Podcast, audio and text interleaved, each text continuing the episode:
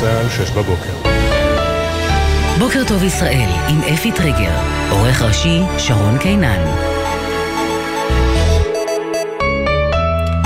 לכם. שר החוץ של ארצות הברית אנטוני בלינקן צפוי להגיע הערב לישראל בפעם החמישית מאז פרוץ המלחמה ולהיוועד עם ראש הממשלה בנימין נתניהו, ראש המוסד ונציגי משפחות החטופים. בביקורו צפוי בלינקן להתייחס לזירה הצפונית בניסיון לגב... להביא למשא ומתן שיאפשר להרחיק את כוח חיזבאללה מהגבול ולהחזיר את תושבי הצפון לבתיהם. בלינקן גם אמור לעסוק ביום שאחרי המלחמה. על פי דיווח בסוכנות רויטרס הוא ינסה לרתום את מדינות ערב המתונות למעורבות בת התהליך בעזה. בהצהרה משותפת שקיים אמש עם ראש ממשלת קטאר, ביקר בלינקן את ההתבטאויות של שרים וחברי כנסת ישראלים על הגירה מרצון של פלסטינים מרצועת עזה. Gaza. To secure a future for Palestinian-led Gaza. With Hamas no longer in control, אנו דוחים את האמירות של השרים הישראלים שקראו ליישוב פלסטיני מחוץ לעזה, אלה אמירות חסרות אחריות והן מקשות על אה, הבטחת אה, שלטון פלסטיני ללא חמאס בעזה ביום שאחרי המלחמה, כך בלינקן. בצה"ל ממשיכים לתחקר את הפגיעה אה, של מתקפת הטילים של חיזבאללה בבסיס הבקרה של חיל האוויר שלשום בהר מירון. על פי הערכות, הטילים שפגעו בבסיס היו מסוג קורנט לטווח רחוק, שמערכות ההגנה האווירית של צה"ל לא יכולות ליירט. הרמטכ"ל, רב-אלוף הרצי הלוי, הצהיר אמש, חיזבאללה משלם מחיר על תקיפותיו. חיזבאללה החליט להיכנס לתוך המלחמה הזו, אנחנו גובים ממנו מחירים הולכים וגוברים כל הזמן. שילם אתמול בשבעה הרוגים, שילם אתמול בשתי מטרות מאוד מאוד חשובות. השרה מירי רגב תוקפת את מינויו של נשיא בית המשפט העליון בדימוס אהרן ברק לנציגנו בבית הדין הבינלאומי לצדק בהאג. ברק נבחר באישורו של ראש הממשלה בנימין נתניהו כדי לסייע בהגנה על ישראל נגד התביעה של דרום אפריקה שמאשימה את ישראל ברצח עם בעזה. בריאיון בערוץ 14 הצהירה רגב אמש, חברת הקבינט, אני מתנגדת. אני ברמה האישית לא אוהבת את המינוי הזה. אני חושבת שהמינוי הזה הוא לא מינוי בקונסנזוס, ואני באמת מתנגדת למינוי הזה. הדיון הראשון בתביעה שהגישה דרום אפריקה נגד ישראל ייערך בהאג ביום חמישי. המגעים להחזרת חטופים, נציגי משפחות החטופים שנועדו בסוף השבוע עם בכירי ממשלת קטאר, קיימו אמש עצרת בכיכר החטופים בתל אביב. לדבריהם, הקטרים הדגישו בפניהם שמדינתם מחויבת לשחרור כל החטופים ורואה בכך חשיבות הומניטרית עליונה. דניאל ליפשיץ, נכדו של עודד בן ה-83 שחטוף בעזה, אמר, הקטרים הבהירו שהפסקת אש תאיץ את המשא ומתן. נסענו לקטר מתוך הבנה שהקיפאון במשא ומתן הורג את החטופים. מסר אחד מרכזי שעבר אלינו, הפסקת אש תאיץ את קידום המשא ומתן לשחרור כל החטופים. שלושה חשודים פלסטינים נעצרו הלילה ברמאללה בחשד למעורבות בפיגוע ירי בבנימין אתמול שבו נרצח עמר מנסור, תושב בית חנינא, ונפצעה אנושות תושבת יפו בשנות ה-40 לחייה. היא מאושפזת עדיין בבית החולים הדסה עין כרם. בנוסף נמשכת חקירת פיגוע הדריסה אמש במחסום סמוך לגבעת זאב. מהחקירה עולה שמהירי שנטרל את המחבלים נהרגה הפעוטה הפלסטינית בת הארבע, רוקיה אחמד ג'הלין מהכפר בית איקסה מצפון לירושלים. בפיגוע נפצעה קל גם לוחמת משמר הגבול. טקס פרסי גלובוס הזהב אה, לקולנוע ולטלוויזיה נערך אה, ברגעים אלה בלוס אנג'לס. הסדרה יורשים זכתה בפרס סדרת הדרמה הטובה ביותר ובשלושה פרסים נוספים. מחווה מרגשת של כוכבת הסדרה, השחקנית האמריקנית ג'יי סמית קמרון, שגילמה בה את אה, רואת החשבון העוצמתית ג'רי, היא הגיעה לשטיח האדום כשעל שמלתה הכחולה סרט צהוב, לאות הזדהות עם החטופים בעזה. עוד בזוכים, כריסטופר נולן זכה בפרס הבמאי הטוב ביותר. ביותר על סרטו אופנהיימר, קיליאן מרפי, כוכב הסרט, זכה בפרס השחקן הראשי הטוב ביותר, ורוברט דאוני ג'וניור זכה בפרס שחקן המשנה באותו הסרט. אמה סטון זכתה בפרס השחקנית הטובה ביותר בסרט קומי או מוזיקלי. ליגת העל בכדורגל, מוליכת הטבלה מכבי תל אביב סיימה רק בתיקו אחת עם הפועל חדרה וקטעה רצף של עשרה, עשרה ניצחונות ליגה. מכבי חיפה ניצחה אמש 2-1 את הפועל ירושלים וצימקה את הפער מהמוליכה תל אביב לשמונה נקודות. שתי הקבוצות ייפגשנה ביום רביעי. מזג האוויר מעונן חלקית, הטמפרטורות תוספנה להיות גבוהות מהרגיל לעונה. בחסות ביטוח ישיר, המציע לכם לפנדל ביטוח רכב וביטוח מבנה ותכולה לבית, ותוכלו לחסוך בתשלומי הביטוח. ביטוח ישיר, איי-די-איי חברה לביטוח. בחסות אייס, המציע לכם לפתוח את השנה עם מבצעים כמו ארונית למיקרוגל שבמבצע ב-399 שקלים. בסניפים ובאתר, עד 11 בינואר. אייס. בוקר טוב ישראל עם אפי טריגר. גלי צה"ל 605, בוקר יום שני, 8 בינואר 2024, כ"ז בטבת תשפ"ד, שלום לכם, בוקר טוב. הבוקר ה-95 למלחמה נפתח אחרי יממה לא שקטה שעברה על ישראל בגזרות השונות, בזמן שהלחימה ברצועה עם הפנים לשלב הבא. בצפון הארץ נמשכת חקירת הפגיעה של מתקפת אה, טילי חיזבאללה בבסיס חיל האוויר בהר מירון. כתבנו לענייני צבא וביטחון דורון קדוש, שלום. שלום אפי, כן, אז צה"ל התיר לפרסום אמש כי נגרם נזק לבסיס הבקרה האווירית של חיל האוויר במירון כתוצאה ממתקפת הטילים של חיזבאללה, וזה אחרי שבמשך כיממה וחצי הצבא שמר על איזושהי עמימות מסוימת בנוגע למידת הנזק שנגרם לבסיס. כן הבהירו בצבא, אין פגיעה ברציפות התפקודית של מערך הבקרה האווירית, יש גיבויים לכל המערכות. בצבא פתחו בתחקיר של האירוע הזה, בניסיון לבדוק איך אפשר לצמצם אירועים מהסוג הזה, והאם ניתן היה למנוע את הפגיעה, אבל מה שישראל עושה עכשיו, אפי, אחרי האירוע הזה, שברור שהוא אה, חציית קווים אדומים מצד חיזבאללה, עכשיו ישראל מנסה להעביר מסרים לצד השני. הרמטכ"ל הלוי אמש מתבטא באופן פומבי בעניין הזה ואומר את הדברים הבאים: חיזבאללה החליט להיכנס לתוך המלחמה הזו, אנחנו גובים ממנו מחירים הולכים וגוברים ואנחנו מעלים את המחיר שהוא משלם. הרמטכ"ל גם העלה את האפשרות שנגיע לעוד מלחמה מול חיזבאללה והוא אמר נעשה אותה בהצטיינות כדי להגיע למטרות המלחמה יש לנו עוד דרך ארוכה. ואת המסרים אפי יכול להיות שישראל מנסה להעביר לחיזבאללה גם בדרכים קצת אחרות. אמש דווח על מתקפת סייבר בנמל התעופה הבינלאומית של ביירות, רפיק אל-חרירי. קבוצת תקיפה השתלטה על המסקים האלקטרוניים בנמל התעופה והקרינה עליהם את המילים הבאות: זה אינו נמל התעופה של חיזבאללה ואיראן. חסן נסראללה, לא תמצא תמיכה אם לבנון תסתבך במלחמה שאתה תישא באחריות לה ולתוצאותיה. כלומר, אפי, אם ישראל עומדת מאחורי מתקפת הסייבר הזו, כפי שיש גורמים שמאשימים אותה בכך, יכול להיות שיש כאן ניסיונות מכמה אה, אה, סוגים ובכמה דרכים להעביר מסרים לחיזבאללה שלא כדאי לו להיכנס למלחמה מול ישראל. תודה, דורון, וכמובן נחזור אליך בהמשך המשדר. אחרי ששמו של נשיא בית המשפט העליון בדימוס, אהרן ברק, כבר הפך לשגור בשנה האחרונה סביב המהפכה המשפטית, יותר מ-17 שנים אחרי שפרש מכס השיפוט.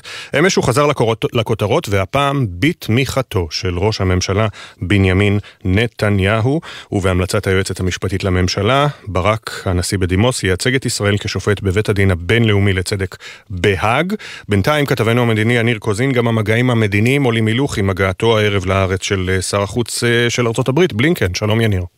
שלום אפי, בוקר טוב. כן, אז ההחלטה לגייס את השופט אהרן ברק, נשיא בית המשפט העליון בדימוס, לשורותיה של ישראל במאבק הבינלאומי בבית הדין הבינלאומי בהאג, הייתה של ראש הממשלה נתניהו, או לכל הפחות על דעתו, לאחר שהשר רון דרמר, בעצה אחת עם היועצת המשפטית לממשלה גלי בהרב מיארה והמחלקה למשפט בינלאומי במשרד המשפטים, הציעו את השופט אהרן ברק. זה קרה אחרי שישראל פנתה למשפטן אמריקני שביקשה שייצג אותה בחבר השופטים, לאחר שהוא סירב. הבינו שזה צריך לקרות מתוך שירותיה של ישראל, ואז לא היה ספק שהשם המוכר ביותר, החד ביותר, הידען ביותר, הוא אהרן ברק, שכאמור, בן ה-87, הסכים אה, לייצג את ישראל בחבר השופטים בבית הדין הבינלאומי לצדק בהאג. הדיון יתקיים ביום חמישי, זה דיון מקדמי, ישראל תנסה למנוע אה, הוצאת צו על תנאי. בתוך כך, היום יבקר כאן בישראל שר החוץ של ארה"ב בלינקן, שיעסוק גם בנושאים האלה, אבל בעיקר בכל מה שקורה בגבול הצפון, בניסיון להגיע לשם לאיזשהו הסדר מדיני ולמנוע את הרחבת המלחמה, וכמובן, מהי התוכנית של ישראל ביום שאחרי בעזה? אולי הוא יקבל תשובות שאנחנו עדיין לא קיבלנו.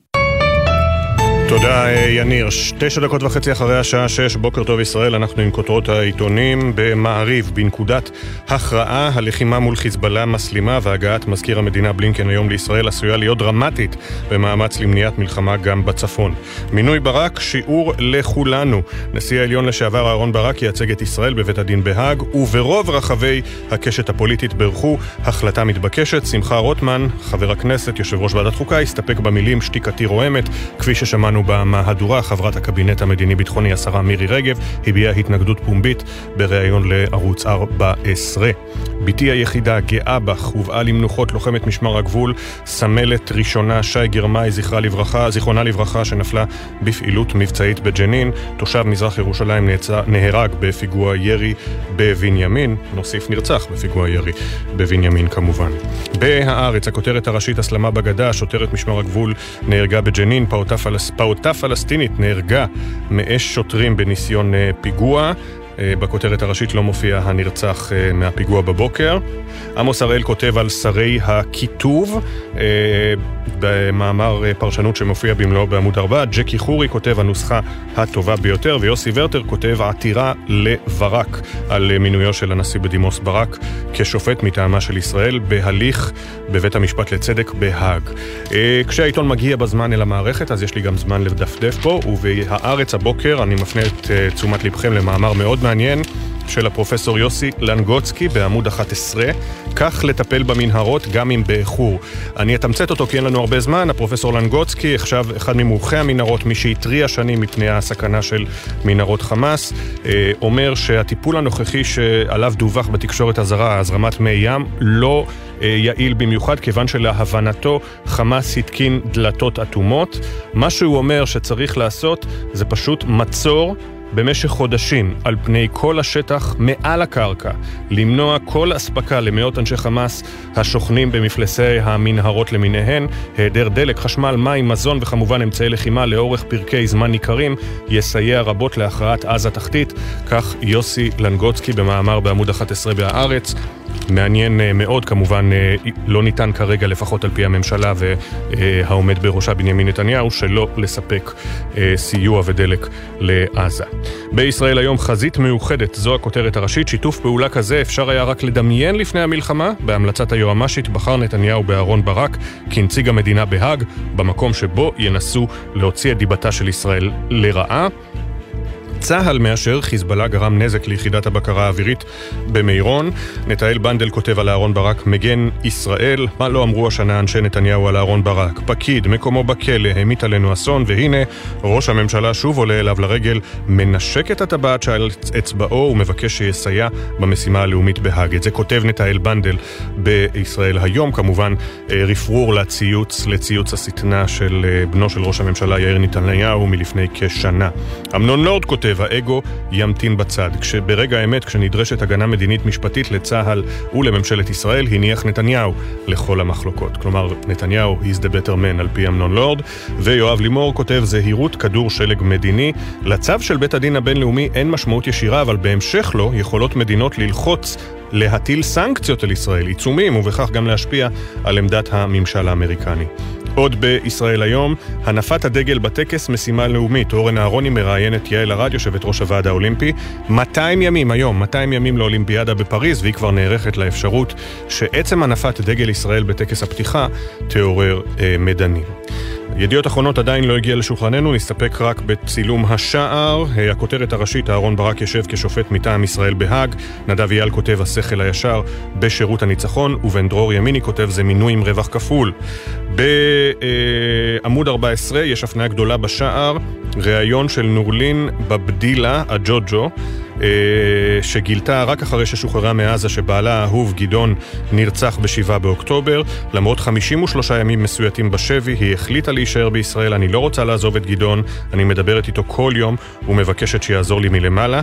לניר שוקו כהן ושרון קידוני גם אומרת, הרגע הכי קשה בשבי היה לראות את הפרידה של משפחת קוניו. התאומות אמה ויולי צעקו, לאן הם לוקחים את אבא?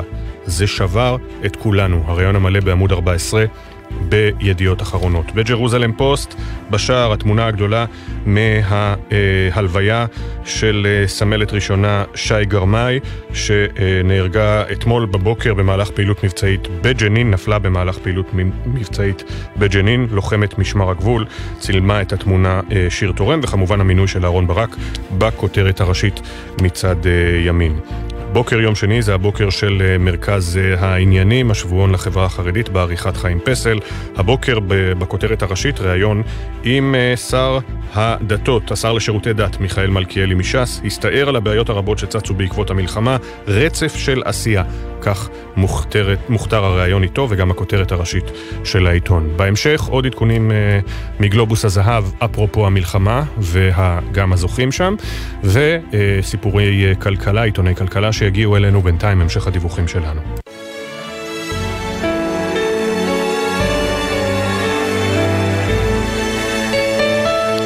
שש ורבע, אירועי השבעה באוקטובר עודדו אזרחים רבים לבקש רישיון לנשק. לא רבים יודעים, אבל כל בקשה שכזו מצריכה אישור רפואי. רק בשנה האחרונה נוספו כמעט 300 אלף תורים לטיפול בנושא. ההקלות במתן רישיון הנשק הפכו למעשה את הרופאים לאחד החסמים היחידים בדרך להנפקת הרישיון, וכעת הם נדרשים להתמודד עם שאלות ובעיות מוסריות שונות. איתנו הפרופסור אמנון להד, מומחה לרפואת המשפחה ויושב ראש המועצה הלאומית לבריאות הקהילה. שלום לך, בוקר טוב. בוקר טוב. אה, בעצם אתם הופכים, כמו שאמרנו בפתיח היפה, לחסם האחרון או לגורם האחרון לפני האישור הסופי, כי באמת הקריטריונים המאפיינים של המשרד לביטחון לאומי הוגמשו בצוק העיתים. האם זה תפקיד שהרופאים מוכנים אליו? השאלה אם זה תפקיד שהרופאים היו צריכים לעשות והאם הם אלה שעושים את זה הכי טוב. אמ, רופא המשפחה מצוי אה, באמצע, הוא בין המטופל לבין הרשויות. אה, יש לו הרבה מידע על המטופל שלו, אבל לא את כל המידע. אה, ומאוד יכול להיות שגורמים אחרים היו יכולים לעשות את זה הרבה יותר טוב. כל, או רוב המידע מצוי גם בצורה אלקטרונית היום. הוא מצוי במקורות מידע אחרים של משרד הבריאות ובדרכו אה, גם למשרד לביטחון פנים, יש אה, אפשרות להגיע. אה, רופא המשפחה הוא לא הכתובת הכי מתאימה לזה, כי הוא מצוי בפרדוקס על מה לדווח לגבי המטופל שלו, וגם יש הרבה דברים שהוא לא יודע. אתן לך דוגמה, mm. אם בן אדם עבר קופה, עבר קופה נגיד בשנה האחרונה, לפעמים אפילו עבר קופה בגלל כל הסיפור שקשור לאישורים כאלה. אה, אין לי את המידע אה, שלו מהקופה הקודמת שם, ייתכן שהוא קיבל תרופות פסיכיאטריות, אה, ייתכן שהוא היה מאובחן פסיכיאטרי, אם כי זה לא תמוד, תמיד מצוי ב, בתיק הרפואי, כי זה חומר חסוי אפילו מרופא המשפחה. לעומת זה משרד הבריאות היה יכול להשיג את המידע הזה בצורה מרוכזת. אה, כך שאני לא חושב שאנחנו הכתובת אה, הנכונה לעשות את זה, אה, וזה מציב אותנו אל מול הקהל, מעבר לעומס שזה מטיל עלינו, שזה על חשבון דברים אחרים שרופא המשפחה היה יכול לעשות, לא שיש עודף רופאי משפחה כרגע. כמובן. וכאשר יש עומס כזה גדול של תורים, אמרנו 300 אלף תורים, ואנשים, אני מניח, גם מתקשרים למרפאות וצועקים על, ה, על מי שעונה להם, אנחנו חייבים את הנשק, אנחנו מרגישים בלחץ, אנחנו... מרגישים מאוימים, רוצים לדאוג לביטחון המשפחה שלנו. מה, מה עונים להם? אז תראה, אני יכול להגיד לך מה אני עונה אה, במסגרת אה, הקליניקה שלי, המרפאה שלי, כרופא אה, מול קהל. אה, אני כן לוקח את הזמן אה, ומנסה קודם כל לברר אם, אם האדם שמולי בכלל יודע על מה הוא הולך לבקש. אה, היו בקשות מאוד מאוד מוזרות לנשק אדם, שפעם ראשונה בחייו מבקש רישוי לנשק בגיל 97. אה, עם כל הכבוד, אה, זה נראה לי שהוא לא יגיע למיומנות שהוא יוכל להשתמש בנשק. בקשות של אנשים שיש להם תיק עם בעיות פסיכיאטריות, אנשים שמצויים על קנאביס רפואי בצורה קבועה, כל האנשים, זה צד אחד. הצד השני, אני מנסה לדבר עם אנשים ולשאול אותם אם הם אי פעם השתמשו באקדח, אם יש להם ניסיון. אקדח, הציבור אה, מקבל את זה ככלי נפלא שיגן עליי אה, ועל אה, משפחתי, אולי אפילו יגן לי על השכן שלי כי אוכל לעזור לו. אה, זה כלי מאוד מאוד מוגבל, זה לא רובה, זה לא נשק ארוך. אה, ורוב הציבור שמבקש את הראשון מעולם לא החזיק קודם אקדח, זה לא אנשים עם ניסיון באקדח, חלקם עם ניסיון בנשק, חלקם אפילו ללא זה. אני מנסה לברר עם המטופלים שלי למה הם מבקשים את זה ומה הניסיון שלהם ומה הם מצפים שיקרה. חלק מהאנשים בשלב הזה אה, הם מבינים כמה זה לא מתאים להם, שהם לא יהיו אלה שיצליחו להשתמש, וזה אחרים לא כמובן. כמובן. וכמובן חלק מהאנשים הם אנשים עם ניסיון קודם, ו- ויותר קל לי לתת להם. בעומס הזה, אה, ונזכיר שאנחנו גם בחורף, יש גם אה, עבודה אחרת לרופאי המשפחה. כן. אה, כמה זמן אפשר להקדיש לראיון לאדם שמבקש את חוות הדעת של הרופא על נשק? על רישיון. כיום המערכת בנויה על זה שתיתן את זה תוך 2-3 דקות, וזו טעות, כי בעצם אתה גם אמור uh, לעבור על uh, התיק הרפואי, גם להסתכל בכל אופן על תרופות, כמו שאמרתי, מידע פסיכיאטרי איננו זמין לנו, אבל לפעמים התרופות כן זמינות ואתה יכול להבין מתוכם, אבל זה לא באותו מקום, זה במקום אחר, זה כניסה למחשב מרכזי. Uh, אם אתה רוצה לעשות את זה טוב, הייתי אומר ש, שבמקרה הפשוט זה 7-8 דקות, ובמקרה מורכב זה יכול להיות גם יותר. אין לנו הזמן הזה, כשמסביב יש אה, שפעת, RSV, קורונה לא מעט, אה, ולא מעט אה, תחלואה, ואז השאלה אם אנחנו עושים את זה טוב. זה לא שאני בא להגיד שקשה לנו, אלא השאלה האם אנחנו שומרי הסף המתאימים ברגע הזה. אז אה, איך אפשר לייעל את המדיניות, אה, באיזה ובאיזה היבטים אפשר לעשות את זה? ממש, אתה יודע, אם נניח אה, שר הבריאות מקשיב לנו עכשיו ואומר בואו בוא נייעל, נייעל את המדיניות על פי העצות של פרופסור להד. אז דבר ראשון, אני חושב שהייתי אה, מצפה שמשרד הבריאות, שיש לו נגישות ויש לו את הרשות, ואם זה יעשה על ידי רופא מטעם המשרד, אה, זה יהיה תקין. אה, ייכנס למאגרי המידע שכבר קיימים ויוריד על הסף אנשים שבבירור אה, לא היינו רוצים שיקבלו את הרישיון, או ישים אותם אה, בצד לצורך אה, עיון מעמיק על ידי איש במקצוע. זה אנשים שיש להם הבחנות ברורות, אה, אנשים עם אפילפסיה, אנשים עם אבחנות פסיכיאטריות או עם טיפולים אה, פסיכיאטריים, אנשים שמצויים על קנאביס רפואי, שזו כמות מאוד גדולה של אה, אנשים, ותזכור, אה, אנשים על קנאביס רפואי מצויים הרבה שעות במשך היום על קנאביס, ואז אינם חדים במשך הרבה שעות. ישים בצד את כל האנשים האלה. רק אחרי זה, כשהמספר המאוד גדול הזה יקטן באיזשהם אחוזים, יכול להיות שיש טעם לפנות אה, לרופא, יכול להיות שאפילו זה לא נחוץ.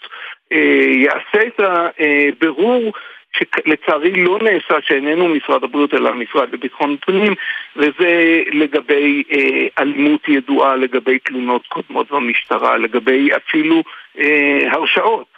אה, ויוריד את האנשים האלה. Mm-hmm. אני הייתי אגב מצפה גם אה, מהמטווחים לשמש גורם אה, אה, שעוזר במיון, כי אנשים מגיעים למטווחים היום ולמעשה, אה, כפי, כפי שהבדיחה אומרת, אלא אם הם ירו באחראי מטווח הם יקבלו את הרישיון, כשזה לא היה צריך להיות הדבר הזה. כן. הם יכולים לבדוק הרבה יותר טוב, נגיד בעיות מוטוריות, אבל לחלק מהמטווחים יש בעיה כי הם גם מוכרי הנשק. אה, לא ייתנו את האישור, בחלק מהמטווחים יפסידו חלק מההכנסה, וזה אה, ממש הפוך ממה שהיינו רוצים. אה, ואולי רק אחרי זה בסוף, כשכבר הורדנו את זה למחצית או לשליש של אנשים שבאמת יותר סביר שיחזיקו נשק, כי אני לא חושב שזה טעות שיהיה נשק, אבל זה טעות שיהיה נשק בידי האנשים הלא נכונים, mm-hmm. רק אז אה, אה, יפנו כן או לא, אם יש עדיין צורך, אל רופא המשפחה. הפרופסור אמנון להד, מומחה לרפואת המשפחה ויושב ראש המועצה הלאומית לבריאות הקהילה, תודה רבה שהארת את אה, עינינו בנושא הזה. תודה. ונקווה שכולנו נחיה בביטחון. ושנהיה בריאים, תודה. אחרי שלושה ימים שבהם העזנו אולי לקחת אוויר בלי אה, הלוויה של חלל, בלי הכותרת הותר לפרסום, אתמול התקיימו באותה השעה שתי הלוויות, בכרמיאל ובקריית שאול. הראשונה של לוחמת משמר הגבול שי גרמאי, השנייה של סגן אלוף רועי יוחאי יוסף מרדכי. הכתבה של קובי מנדל וטלאור מאירסון. כאלף איש הגיעו אתמול לחלקה הצבאית בבית העלמין בכרמיאל כדי לחלוק כבוד אחרון לסמלת ראשונה שי גרמאי, לוחמת מג"ב שנפלה בלילה הקודם במחנה הפליטים ג'נין כשהרכב הצבאי שנסעה בו עלה על מטען, בת 19 בנופלה.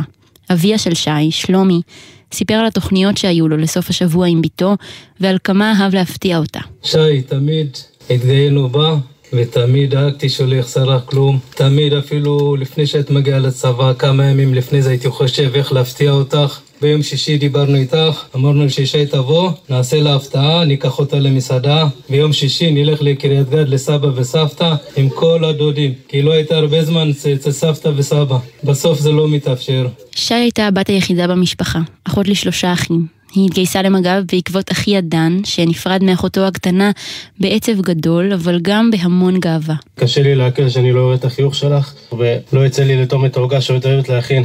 הייתי כל כך גאה בך ולא אמרתי לך איזה מספיק, אז אני רוצה להגיד לך כמה אני גאה בך על הדרך שעשית ועל החיילת שהיית. אני יודע שהיית חיילת ממושמעת, עשית כל מה שאמרו לך. אז על זה אני רוצה להגיד לך שאני גאה בך ואני אוהב אותך ואת תמיד אצלי בלב. באותה שעה, בבית העלמין הצבאי קריית שאול, הובא למנוחות סגן אלוף רועי יוחאי יוסף מרדכי, מפקד מגמה בבח נחל, שנפל בשבת בקרב בצפון רצועת עזה, והוא בן 31. רועי היה אמור להיכנס לפקד על גדוד 50 בקרוב, ולמרות שבמסגרת תפקידו לא היה אמור להיכנס לעזה, התעקש בסופי השבוע ללכת לסייע בשדה הקרב. אחיו נועם ספד לו. איזה אח היית לי, איזה אדם היית עבורנו, מחוספס אבל רגיש כל כך, אצילי אבל שאף פעם לא מפחד מבוץ, מלא בצחוק ודחקות שמרצים ברגע כי רגע צריך. לאסוף אותי מרמת גן לארוחות שבת, להתקשר אליי בווידאו לשיחות אמיתיות וארוכות, ספרים שקראנו, תובנות שהיו לנו, ג'חנון של שבת, סיגריות מגולגלות, ניתוחי מלחמת העולם השנייה. רועי יוחאי הותיר אחריו אישה, נטע, ובת בת שלושה חודשים וחצי, אורי. חבריו סיפרו על כמה הבאות מילאה אותו בחודשים האחרונים, איך היה מספר על אורי באושר ומבלה איתה כל רגע מחוץ לצבא. חוץ מלהעניק אותה אני עושה איתה הכל, סיפר להם בגאווה. נטע הבטיחה מעל הקבר הטרי להמשיך לחיות את החיים עם אורי, כפי שהיה רוצה. אני מנסה לחשוב איך מספידים את אהבת חייך. מהרגע שהכרנו ידעתי שאתה סוג של סוס פרא. חייב לטרוף את העולם בגדול. בכל מקום שהלכתי אמרו לי אם היית יודעת כמה שהוא אוהב אותך, ואיך בכלל מסבירים להורים מי זה אבא שלה. היית מאושר שלושה וחצי חודשים כמו שלא ראיתי אותך מעולם. אני ואורי הולכות לחיות את החיים בגדול כמו שרצית. אני יודעת שאתה תמיד איתי. יהי זכרם של שי ורועי יוחאי ברוך. אמן. כמעט 6.27, יש לנו זמן קצר לחותרות עיתוני הכלכלה. נתחיל עם גיליון לאישה, בשער כבר לא הכל על המלחמה, ובכל זאת כוכבת השער היא אה, המסבירה שלנו, נועה תשבי, עם אה, טישרט שעליו הסמל חי, ואפילו גם כתוב באנגלית באותיות זהב 18, להסביר למי שלא מכיר. נועה תשבי ביקרה בארץ למען עבודת ההסברה האינטנסיבית. כל מה שעשיתי בחיים הוביל אותי בדיוק לכאן, היא אומרת לעיתון לאישה, והשער צולם בקיבוץ בארי. עוד uh, בשער של האישה עם הקשר למלחמה, uh, ליאת בל סומר, שמנהלת את התקשורת הזרה במטה החטופים, חוזרת לסיפורה האישי כילדה מאומצת. יום שני זה היום של הגיליון המודפס הראשון של גלוב, זה הכותרת הראשית, התחזיות של מנהלי ההשקעות הבכירים בישראל, מאת חזי שטרנליכט. גלעד אלטשולר, צבי סטפק, דייב לובצקי ויאיר לפידות התכנסו לפאנל מיוחד כדי להעריך כיצד תראה השנה הנכנסת, מה צפוי להיות שיעור הריבית, למה רובם ממליצים שלא להגדיל את הפוזיציה בבור הבורסה, ומי סבור שהבור התקציבי של ישראל יותר עמוק מהמנהרות של חמאס. הציטוטים והפרטים בעמודים 2-3 בגלובס. בכלכליסט, קוסקו לא רשת הקניות האהובה על אורי שילה בארצות הברית, קוסקו, ענקית הש... השינוע, C-O-S-C-O, קוסקו, לא תעגון בישראל, והחשש הוא מאפקט דומינו. הודעת ענקית ההובלה הימית הסינית קוסקו, שתשעה את פעילותה בארץ, מעלה חשש בקרב בכירים בענף מכך שחברות ספנות אחרות ילכו בעקבותיה ויקשו על הסחר של ישראל עם העולם. יובל אזולאי מנתח בעמודים 2-3 בכלכליסט. ובדה מרקר, אה, הכותרת המרכזית מאת עידן בנימין ימין, הכתבה המלאה בעמוד 6, פרויקטים חיוניים במשק החשמל יידחו. שפיגלר, מנכ"ל חברת החשמל, כבר מכין את התירוצים. העיכובים בפרויקטים, בניית יחידות הייצור בחדרה, הסבות הפחם, הקמת תשע תחנות השנאה, מלשון שנאי אני מניח, אה, הקמה של שני מתקני אגירת אנרגיה, הקמת עמודי חשמל וקווי מתח גבוה בצפון ובדרום, כל אלה מתעכבים. הפרטים בעמוד 6 בדה מרקר, יוצאים להפסקה קצרה ומיד חוזרים.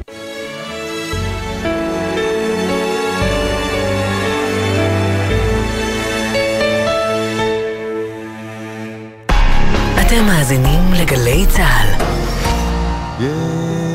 יש אישה גיל דיקמן, בת דודתך, כרמל גת, עדיין חטופה בעזה. כרמל, אם את שומעת אותנו, אנחנו עושים כל מה שאפשר. אנחנו כאן בכנסת, מגיעים לכאן שבוע אחרי שבוע כדי להחזיר אותך. אנחנו מצטערים שזה לוקח כל כך הרבה זמן, לא התכוונו שזה יימשך כל כך הרבה. אנחנו לא נעצור עד שכולם יחזרו הביתה, מתגעגעים אלייך נורא. גלי צה"ל, פה איתכם, בכל מקום, בכל זמן. תגיד, אבנר, ראית את החדשות? לא, לא. למה, מה החמצתי בחדשות? המגיש באולפן הציע לתקוף את חיזבאללה, הכתב בצפון המליץ לא לתקוף, הכתב בדרום המליץ לשטח את הרצועה, והמגישה באולפן המליצה לשים עין על איראן. נו, אז מה בעצם היה שם בחדשות? האמת? כלום. הפרעת קשב, מבית גלי צה"ל והאוניברסיטה הפתוחה. אנשי התקשורת משה שלונסקי ואבנר הופשטיין מרימים את המסך של עולם התקשורת, במיוחד במלחמה. בכל זמן שתרצו, באתר וביישומון גל"צ גלגלצ, ובכל מקום שאתם מאזינים להסכתים שלכם. עכשיו בגלי צה"ל, אפי טריגר, עם בוקר טוב ישראל. 6 ו-30 הכותרות. שר החוץ של ארה"ב אנטוני בלינקן צפוי להגיע הערב לישראל בפעם החמישית מאז ה-7 באוקטובר ולהיוועד עם ראש הממשלה נתניהו, ראש המוסד ונציגי משפחות חטופים. בביקורו צפוי בלינקן להתייחס לזירה הצפונית בניסיון להתניע משא ומתן שיאפשר להרחיק את כוח חיזבאללה מהגבול ולהחזיר את תושבי הצפון לבתיהם ללא הידרדרות לעימות מלא. בלינקן גם אמור לעסוק ביום שאחרי המלחמה בעזה. על פי סוכנות רויטרס הוא ינסה לרתום את מדינות ערב המתונות למעורבות בתהליך. בהצהרה משותפת אמש עם ראש ממשלת קטאר, מתח בלינקן ביקורת על ההתבטאויות של שרים וחברי כנסת ישראלים על הגירה מרצון של פלסטינים מהרצועה.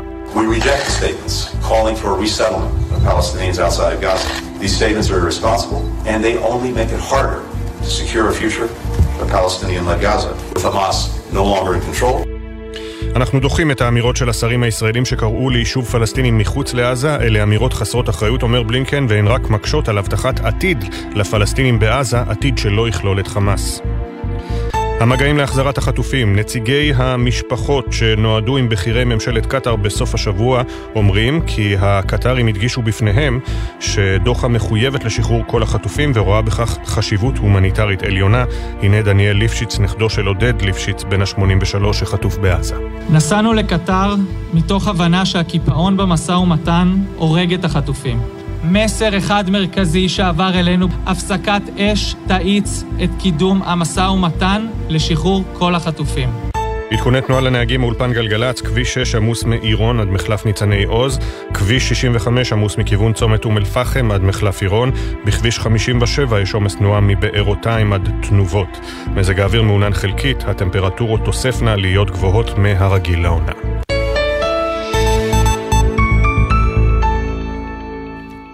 6.32, בוקר טוב ישראל, אנחנו רוצים לעסוק עכשיו במינוי של נשיא בית המשפט העליון בדימוס, אהרן ברק, לנציג הישראלי בפאנל השיפוט בהאג. הדיון הראשון כבר ביום חמישי הקרוב, בעקבות התביעה המחוצפת והמלאת המשטמה כלפי ישראל של דרום אפריקה, שלפיה אנחנו מבצעים פשעי מלחמה בעזה. המינוי של ברק לא מפתיע מבחינת ה, כמובן הרזומה שלו, נקרא לזה ככה, קורות החיים שלו והבנתו במשפט בינלאומי, הוא מפתיע בעיקר בשל מה שהתחולל כאן עד 7 באוקטובר ב-6.29 בבוקר, והוא סומן בידי רבים ממובילי התוכנית המשפטית של הממשלה כאחד הגורמים המרכזיים לגיבושה ולהבאתה לעולם. חבר הכנסת משה סעדה מהליכוד, משפטן ותומך כמובן במהפכה המשפטית, היה סגן ראש מח"ש, הוא אדם מצוין לדבר איתו בנושא הזה. שלום לך חבר הכנסת משה סעדה, בוקר טוב. בוקר טוב, אבל אני מצטרף לדברים שאמרת ברישה, ואני אתייחס גם לשאלה שלך לעניין פרופסור אהרן ברק, אבל השאלה העיקרית והמהותית מבחינת מדינת ישראל, האם נכון לקחת חלק בהליך הכביכול שיפוטי הזה?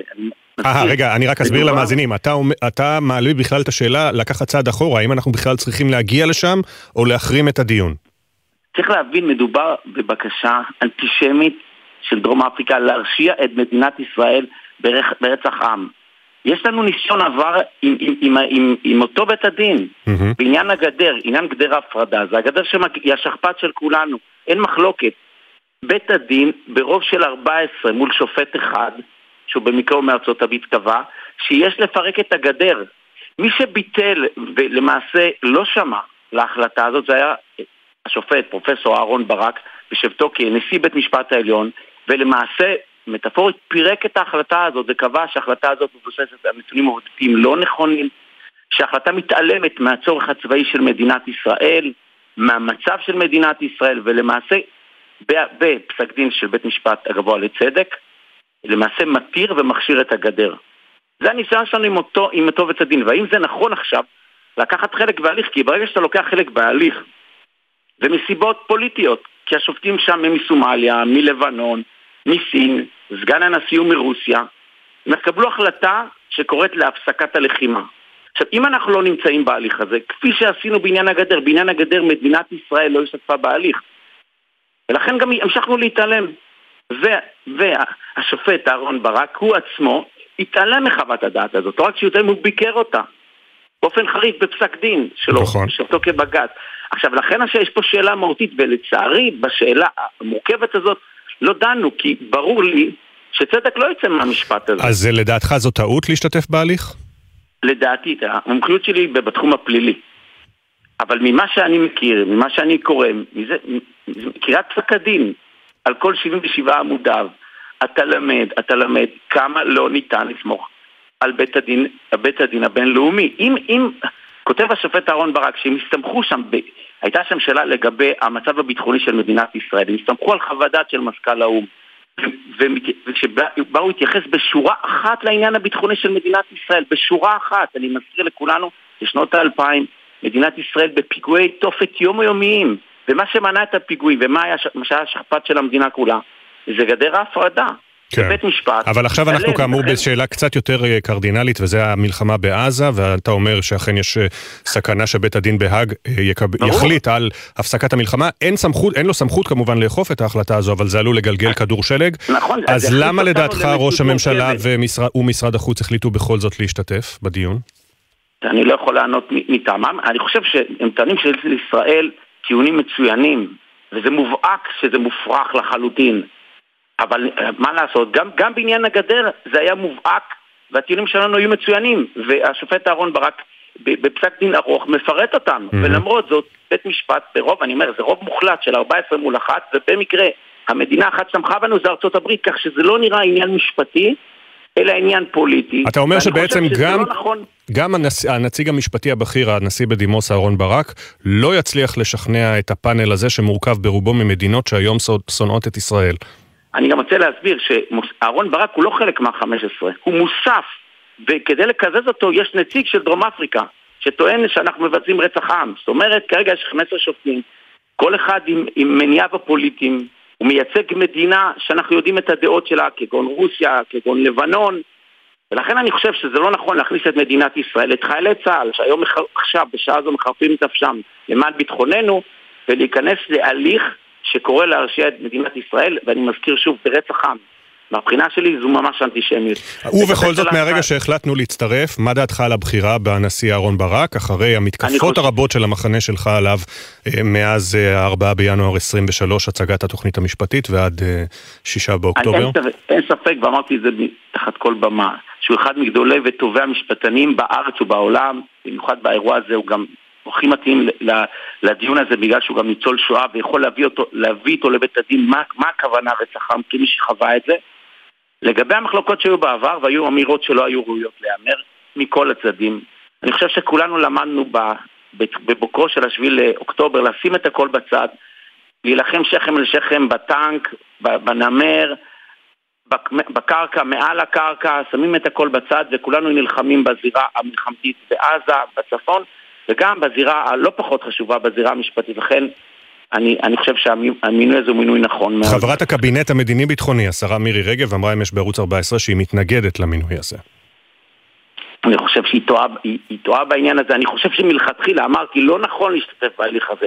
אבל אם כבר, אם כבר, אם, אם כבר התקבלה החלטה להשתתף, אני חושב שהוא הנציג הכי טוב mm-hmm. שיכול להיות למדינת ישראל באירוע הזה, למרות שעם כל היכולות שלו, היכולת הרטורית שלו והמשפטנית שלו, קשה לי להאמין שיהיה בידו לשנות החלטות, כי ההחלטות פה נגזרות ממניע פוליטי, ואני אומר את זה על סמך ניסיון העבר המשפטי. אני חוזר איתך לנושא ההשתתפות, שאתה אומר אה, שהיא מוטעית, אה, אני רק מעדכן אותי, יניר קוזין, כתבנו המדיני, שגורם מדיני המקורב לראש הממשלה אמר לכתבים כי היעדרותנו מהדיון תביא לתוצאה גרועה יותר. מה דעתך?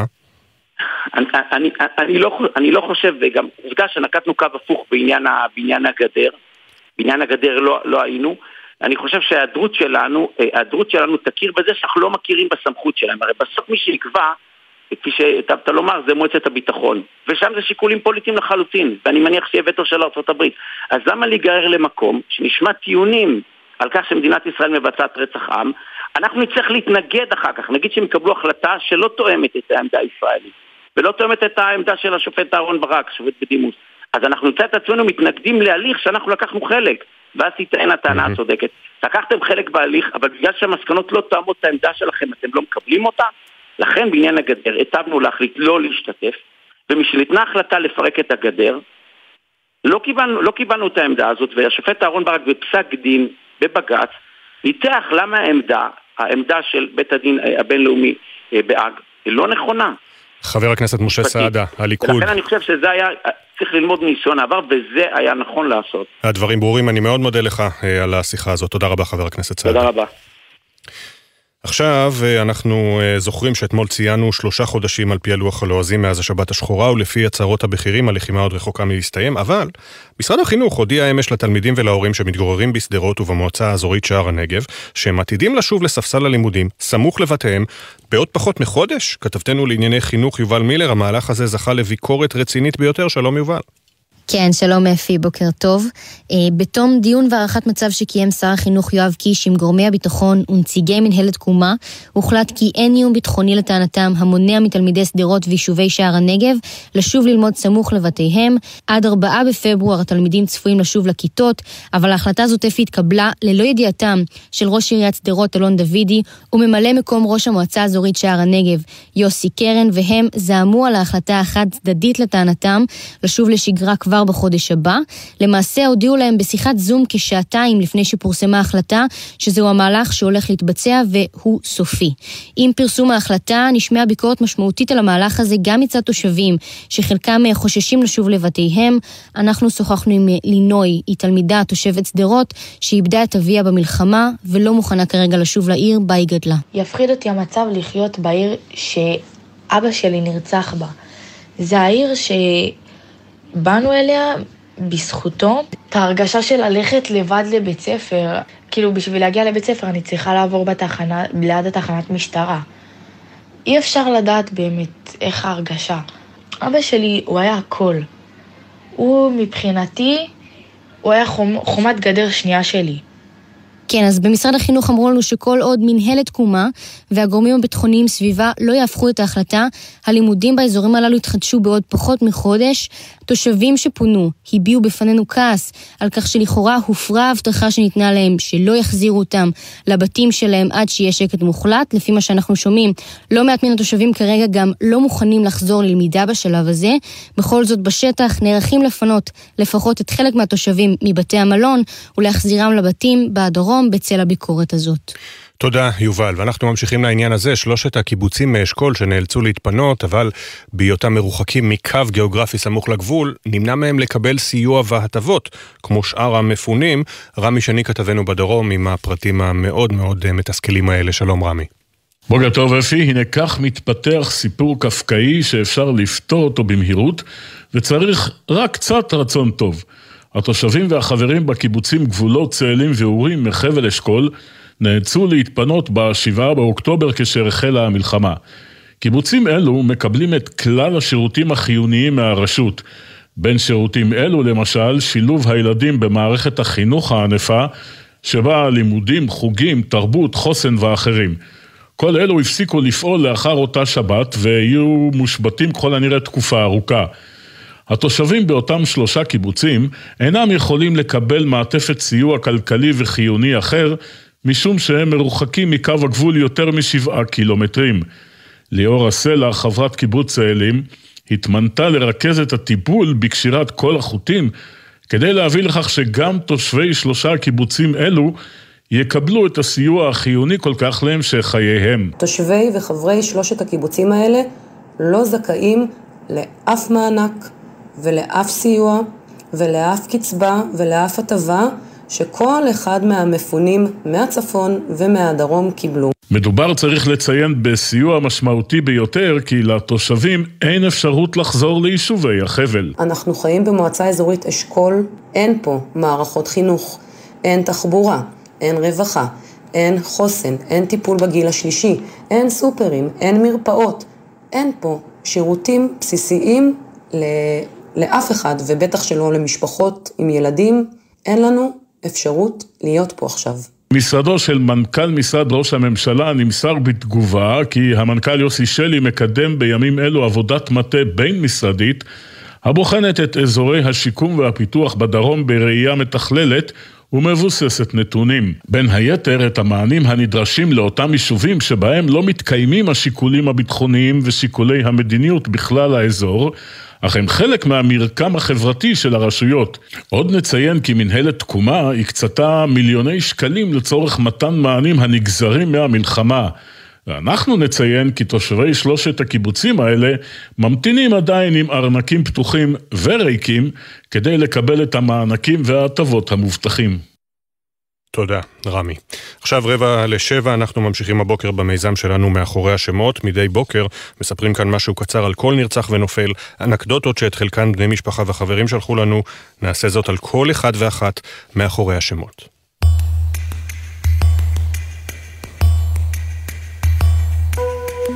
סרן הראל איתך, בן 22 מנתניה, היה מפקד צוות בסיירת גבעתי, נפטר מפצעיו לאחר שנפצע בקרבות בדרום הרצועה. הראל לא נתן לאף משאלת לב להישאר רק בגדר חלום. כשרצה אופנוע, מיד קנה והחל לחרוש את הארץ בנסיעות, כשתכנן ללמוד לגלוש, תוך רגע כבר רץ עם הגלשן לים. הוא תמיד היה חוזר לצבא עם הסיפורים הכי הזויים מסוף השבוע, כי כשהראל מארח, האלכוהול אף פעם לא נגמר. רב סמל ראשון במילואים ניתאי מייזלס, בן 30 מרחובות, היה לוחם שריון בחטיבת המחץ, נפל בקרבות בצפון רצועת עזה. ניתאי היה איש טבע ואדמה, כזה שיודע לזהות כל צמח ובעל חיים בלי מגדיר, אבל את הג'יפ שלו אף אחד לא יכול לזהות כי הוא פשוט החליף צבעים מרוב אבק. נתיב נווה מעיין נרצחה בשבת השחורה, נרצח בשבת השחורה, סליחה. נתיב נווה מעיין היה הבעלים הגאים של לא פחות מחמישה כלבים. אותם גידל לבדו באהבה אין סופית. סרן אושרי משה בוצחק, בן 22 מחיפה, היה מפקד צוות בסיירת הנחל, נפל בקרבות ברצועת עזה. אושרי, שגמה ספרים בלי הפסקה מהיום הראשון של כיתה א' וזכר כל פרט קטן, כנראה קרא גם את הספר להתפתחות הילד, כי הוא תמיד עשה הכל בדיוק בתזמון הנכון, גם את הצעד הראשון. רב סמל ראשון במילואים, מאור לביא, בן 33 מסוסיא. היה לוחם בגדוד 450 בחטיבת ביסלח, נפל בקרבות ברצועת עזה. אצל מאור, כל הכנת קפה הפכה למשתה של שעה, כי הוא התעקש להכין כוסות לכל מי שנמצא בסביבה. אחר כך התפנה להקפיץ כמויות של טורטיות עם קבנוס, וגם אותן הצליח להפוך למעדן. סרן במילואים נריה זיסק, בן 24 ממשואות יצחק, היה מפלג שריון בגדוד 52 בעוצבת עקבות הברזל, נפל בקרבות בצפון רצועת עזה. נריה יכל להיראות מעט מופנם כלפי חוץ, אבל רק עד שחולקים איתו חדר, אז זוכים להשתתף בדיסקו של זיסקו, וגם לטעום מהשניצלים עם המתכון הסודי, ציפוי ביסלי. יונתן זהבי, בן 18, נרצח בשבת השחורה בביתו במושב יחיני. מילדות נהנה יונתן מחברת בעלי חיים, ואת כל מסלול חייו תכנן סביבה. הוא בילה שעות ברפת של סבתו וסבו במושב, רצה להתגייס ליחידת עוקץ כדי לעבוד עם כלבים, ובעתיד הרחוק חלם להפוך את התחביב למקצוע ולהיות וטרינר. סגן עמרי שוורץ, בן 21 משדמות דבורה, היה צוער בבית הספר לקצינים ששירת כלוחם בסיירת הצנחנים. הוא נפל בקרבות בצפון הרצועה. לעמרי היו שני צדדים, הרובוטי, כמפקד המאורגן שידאג לכולם להסעה הביתה ויתמודד עם בירוקרטיה, והצד השני, שיגיע עם בקבוק ערק ויכריז שיש ערב, ובהמשך הלילה עוד אפשר יהיה למצוא אותו שוחה בים. הפנים, השמות. הסיפורים המלאים יעלו בהמשך לעמוד האינסטגרם והפייסבוק של גלי צה"ל. נזכיר, בני משפחה וחברים מוזמנים לשלוח לנו סיפורים ותמונות, לכתוב את המייל זיכרון שטרודל glz.co.il, זיכרון עם K. תודה לכתבינו תמר שונמי, שירה שפי ואילי זילברברג שהביאו את הסיפורים לשידור, ולמחלקת הדיגיטל של גלי צה"ל על הליווי והסיוע בהבאת הסיפורים לרשת.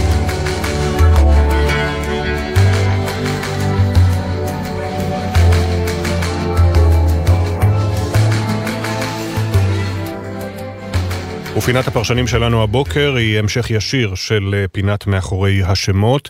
יש מי ששילמו בחייהם, יש מי ששילמו בגופם. הם uh, עדיין איתנו, uh, כמו שכותבים הפרשנים שמבקרים בבתי החולים. המחלקות, מחלקות השיקום מלאות היום, גם בתי החולים לשיקום. אלפי פצועים נמצאים בימים אלה בהליך, כל אחד כמובן בהתאם לפציעתו בהליך שיקום, אבל ברור שהעומס על המערכת התומכת לא היה כדוגמתו. איתנו ליאת גרטמן, סגנית ראש אגף השיקום. השיקום במשרד הביטחון וראש היחידה למחקר, תכנון ותיאום. שלום לך, בוקר טוב. בוקר אור. והעורך הדין אה, עידן קליימן, יושב ראש ארגון נכי צה"ל, שלום לך, בוקר טוב. בוקר טוב. מאז שפרצה המלחמה ליאת, אה, העומס עליכם, על אגף השיקום במשרד הביטחון, אדיר, אה, וגם אה, תהינו ככה בשיחות קודמות, האם יש מספיק אה, כוח אדם היום ובהמשך, גם לאחר המלחמה? אז קודם כל תודה, תודה על ההזדמנות. ובאמת השבת אה, השחורה של השביעי באוקטובר תפסה את אגף השיקום בעיצומה של רפורמת נפש אחת עדיין בסגירת, אה, בסגירת חורים ובסגירת קצוות של, אה, כדי ליצור מעטפת שתאפשר טיפול באוכלוסיית נכי צה"ל הקיימת. נקלטו עד היום דה פקטו, אנחנו מטפלים באגף השיקום כ-4,000 פצועים נוספים, כשהצפי לקלוט עוד מדברים על כ-12 אלף פצועים חדשים. אגף השיקום הבין את גודל השעה ובנה פה תוכנית אה, מקצה לקצה, באמת תוכנית אחרת, שתיתן קליטה אחרת לכל פצוע כזה, כמו שדיברת, שבתי החולים מלאים בפצועים. מוצמד עובד, אנחנו קוראים לו CM. מאותו רגע הנכה, בני משפחתו, אנחנו יודעים, ההורים היום מאוד מעורבים ומודאגים, יש להם איש קשר עם טלפון נייד לכל שאלה, לכל בקשה. אנחנו אה, עושים את זה בכוח אדם קיים. אנחנו נצטרך, והנהלת המשרד איתנו וארגון נכי צה"ל, לקלוט עובדים כדי לשמור על הסטנדרט הזה שבנינו פה, שלכל פצוע באמת יש כתובת היום. הם לא רצים אלינו, אנחנו רצים אליהם. אנחנו פוגשים אותם בבתי החולים ומתחילים לבנות איתם יחד את הדרך, את הדרך החדשה. כן, וזו דרך חדשה רצופת מכשולים, ועורך הדין עידן קליימן, יושב ראש ארגון נכי צה"ל, זו דרך שבה צריכים באמת את הליווי והסיוע של המדינה. מאז רפורמת נפש אחת שהייתה במשרד הביטחון, בהובלת השר אה, דאז אה, בני גנץ והמנכ"ל דאז אמיר אשל, וממשיכה גם היום, אתם מזהים שיפור? אין ספק שגם צה"ל וגם אגף השיקום עשו קפיצת מדרגה בכל מה שקשור לטיפול והקליטה של הפצועים, הן הפיזיים והן הפוסט-טראומטיים. אבל אה, אני רוצה להיות יותר אה, חד בעניין הזה, הפערים בין ה, מה שאגף השיקום היום מחזיק בכוח אדם לבין מה שנדרש בשביל לטפל בפצועים כמו שצריך, הפערים האלה הם גדולים מאוד. אני גם מזכיר ומדגיש שנכון להיום הפצועים הוותיקים מגלים אצילות נפש גדולה מאוד ומוותרים על פניות.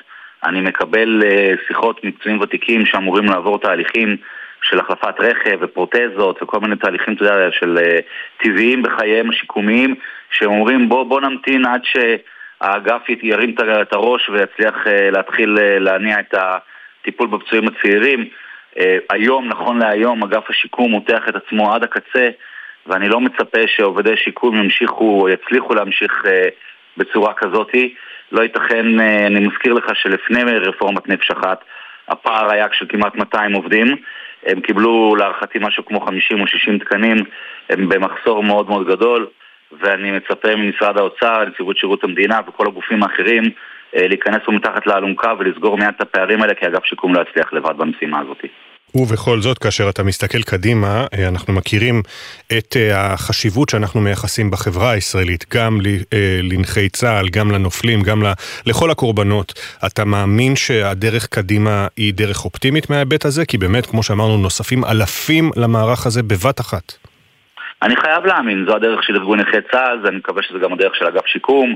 עברנו את מלחמת יום הכיפורים, את שלום הגליל, מלחמת לבנון השנייה, ומבצעים צוק איתן וכאלו, ואני פשוט חייב להיות אופטימי וחייב להיות נחוש. לפחות זה מה ששידרנו לעובדים שלנו. כל ההיערכות של ארגון נכי צה"ל למסה הזאת היא מתוך אמונה שזה החוב המוסרי והערכי שלנו לאחים שלנו הצעירים, ואנחנו נלווה אותם בדרך הזאת. אין ברירה אחרת, חייבים לנצח, זה לא קלישאה, זה, זה פשוט עובדה. ליאת אה, גרטמן, כאמור, המלחמה מצאה אתכם בעיצומה של, בעיצומו של המימוש של אה, רפורמת אה, נפש אחת, ואיך פורטים את זה לפרוטות עם כל כך הרבה אנשים שמצטרפים למערך שצריכים אתכם? אז כן, זאת משימה לא פשוטה. ההון האנושי, העובדים באגף השיקום הם הכוח. זה עובדים שעזבו ילדים, שעזבו בעלים, שהגיעו לעבודה והשאירו ילדים בבית עם בעלים מגויסים ועובדים מבוקר עד ערב, ממש נמתחים עד הקצה. כאמור אמרתי, אנחנו קולטים את האנשים אחרת היום. אנחנו עם תובנות של אה, מלחמות קודמות אה, שלא דומות למלחמה הזו לצערי, ואנחנו מבינים שהקשר האישי הוא הקריטי לפצוע ולהורים שלו ולבני הזוג. ולכן אנחנו הולכים במקביל על כמה דברים.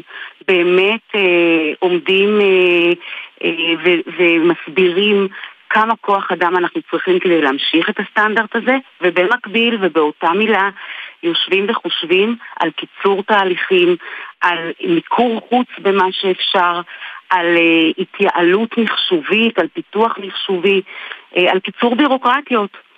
על קיצור בירוקרטיות, לעשות דברים אוטומטיים, להזרים דברים שיפנו את כוח האדם שיושב היום על פעולות כאלה, באמת לטפל ולעשות את הדברים החשובים. אה, איך אפשר להצמיד מלווה אישי לכל אחד כשמדובר במספרים כל כך גדולים?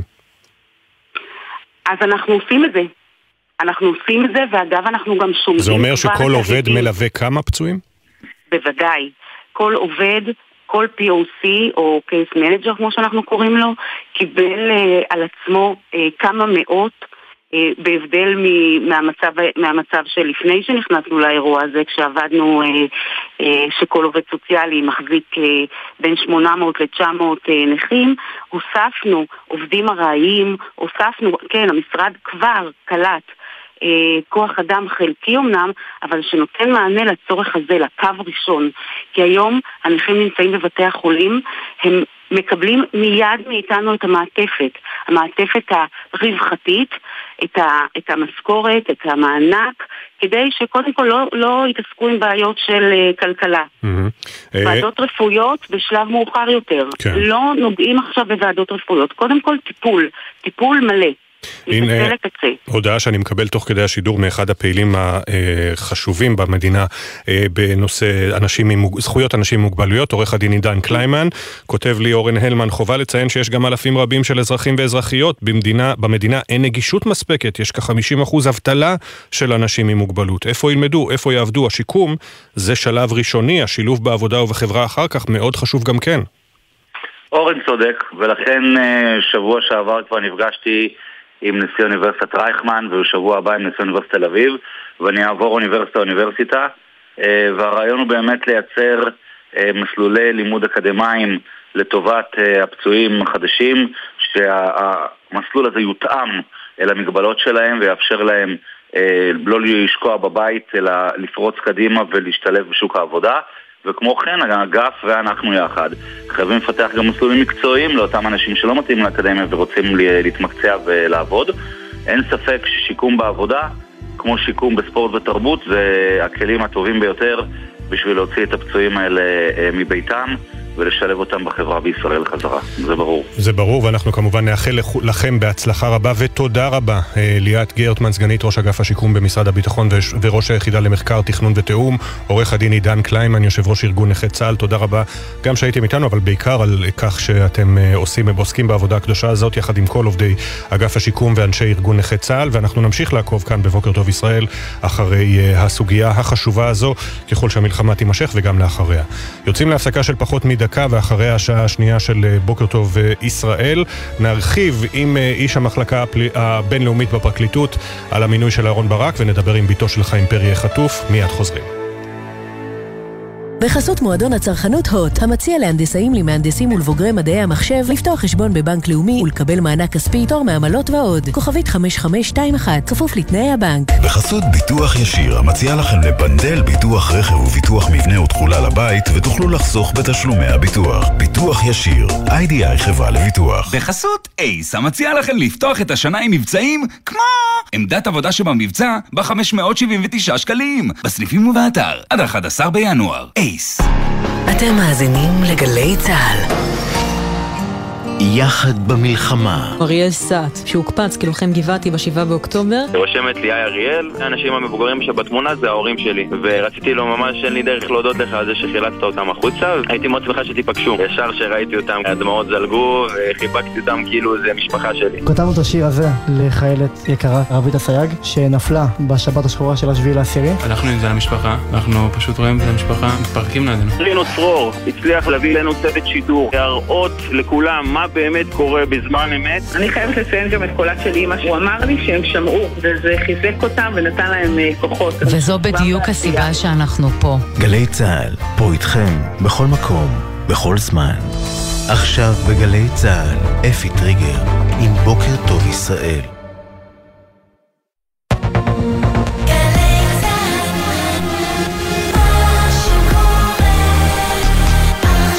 שבע בגלי צה"ל. עם עיניים לכל החזיתות, הדריכות בגבול הצפון מול חיזבאללה נמשכת. חיזבאללה החליט להיכנס לתוך המלחמה הזו, אנחנו גובים ממנו מחירים הולכים וגוברים. משפחות החטופים ששבו מפגישות בקטאר דוחקות בדרג המדיני להגיע להכרעה. מסר אחד מרכזי שעבר אלינו, הפסקת אש תאיץ את קידום המשא ומתן לשחרור כל החטופים. כתבנו ידווחו ונהיה עם נועם פרי, בתו של חיים פרי, שחטוף בעזה וחזרה מהפגישות בקטאר. יחד ננצח? אף שהותקף שוב ושוב בשנה האחרונה, הממשלה בחרה בנשיא בית המשפט העליון בדימוס, הפרופסור אהרן ברק, להיות שופט מטעם ישראל בהליך בבית הדין לצדק בהאג. חלק משרי הליכוד לא התחברו. אני חושבת שהמינוי הזה הוא לא מינוי בקונסנזוס, ואני באמת מתנגדת למינוי הזה. כתבנו המדיני יניר קוזין ידווח ששרי מפלגת הציונות הדתית העבירו מסרים זועמים על המהלך לאנשי הליכוד. נהיה גם עם עורך הדין רועי שיינדורף, לשעבר המשנה ליועץ המשפטי לממשלה לענייני משפט בינלאומי. יותר משנה לממשלה, רק חצי מהסכמי ניגוד העניינים של השרים פורסמו, כתבת המשפט תמר שונמי תדווח. וגם לוקחים אוויר, הילדים המפונים מקיבוץ מלכיה שבצפון, שזכו לטיסה כדי להתנתק לרגע מהבעיות על הקרקע. עולים למטוס, אנחנו פוגרים אותם. הבעיות שהם באים איתם, משאירים על המסלול. הדס שטף הייתה איתם. בוקר טוב ישראל. בוקר טוב ישראל, עם אפי טריגר, עורך ראשי שרון קינן. שלום לכם. שר החוץ של ארצות הברית אנטוני בלינקן צפוי להגיע הערב לישראל בפעם החמישית מאז פרוץ המלחמה. הוא ייוועד עם ראש הממשלה נתניהו, ראש המוסד ונציגי משפחות החטופים. בביקורו צפוי בלינקן להתייחס למתיחות בזירת הצפון, בניסיון לקדם משא ומתן שיאפשר להרחיק את כוח חיזבאללה מהגבול ולהחזיר את תושבי הצפון לבתיהם. בלינקן גם יעסוק ביום שאחרי המלחמה, ועל פי דיווח בסוכנות רויטרס ינסה לרתום את מדינות ערב המתונות למעורבות בתהליך בעזה. בהצהרה משותפת אמש עם ראש ממשלת קטאר, ביקר בלינקן את ההתבטאויות של שרים בישראל על הגירה מרצון של פלסטינים מהרצועה.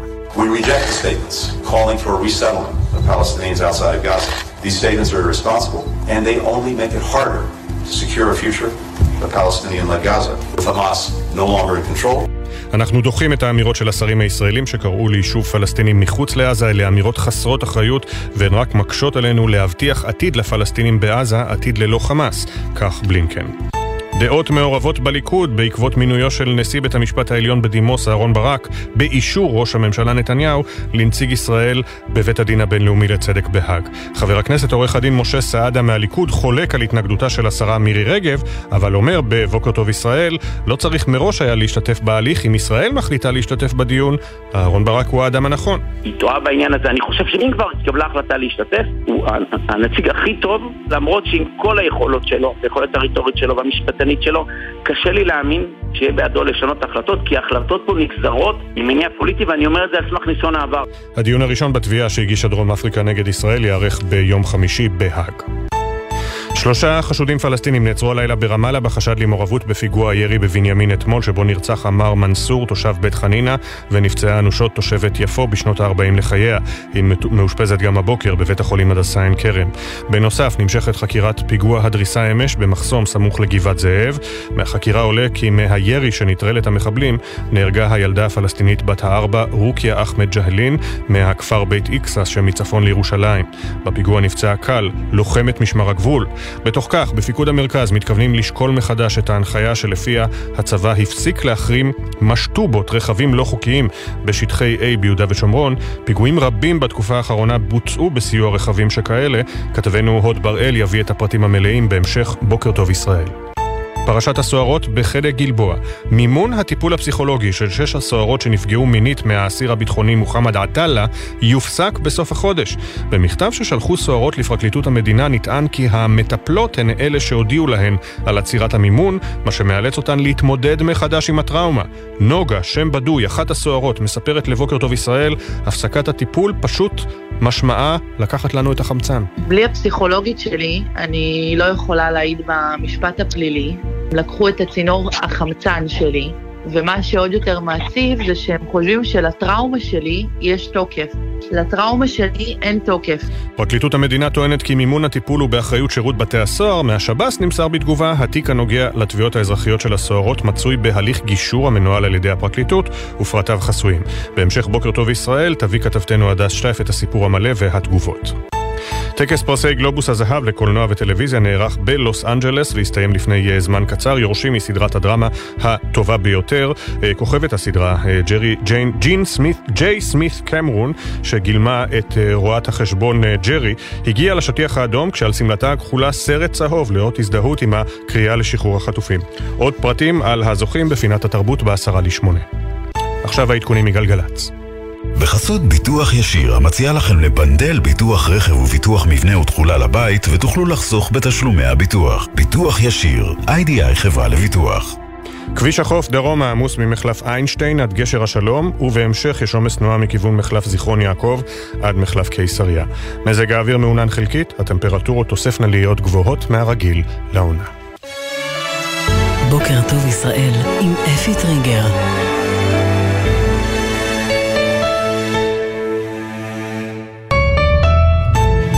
שבע ושש דקות, בוקר טוב ישראל. עם פרסום פסיקת בג"ץ בשבוע שעבר קיבלנו תזכורת לחיים שקדמו לשבעה באוקטובר. אמש, עם מינויו של הנשיא בדימוס אהרן ברק לייצג את ישראל בהאג, קיבלנו תזכורת נוספת. תזכורת למחלוקות הפנימיות, בקשר לאדם שלעיתים הפך בעל כורחו לסמל המחלוקת. אבל הבחירה בו הפעם היא אולי דווקא סמל של אחדות. אחדות המייצגת את כל הישראלים בבית הדין בהאג. אולי זה איזשהו פתח לשיח חדש, למרות הקולות הלא רבים בינתיים שנשמעים כביקורת למהלך, אולי בכל זאת הפנמנו משהו? עוד מעט כל הדיווחים והעדכונים גם מהלחימה, גם מהמהלך המשפטי, אבל תחילה סיכום היממה החולפת בקולות.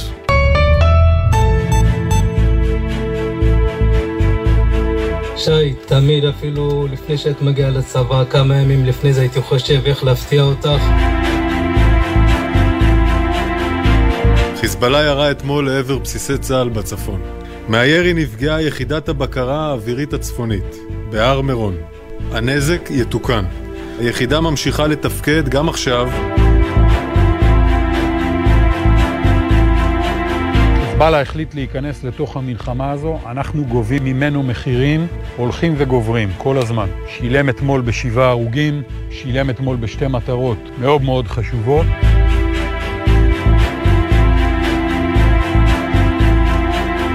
נסענו לקטר מתוך הבנה שהקיפאון במשא ומתן הורג את החטופים. מסר אחד מרכזי שעבר אלינו, הפסקת אש תאיץ את קידום המשא ומתן לשחרור כל החטופים.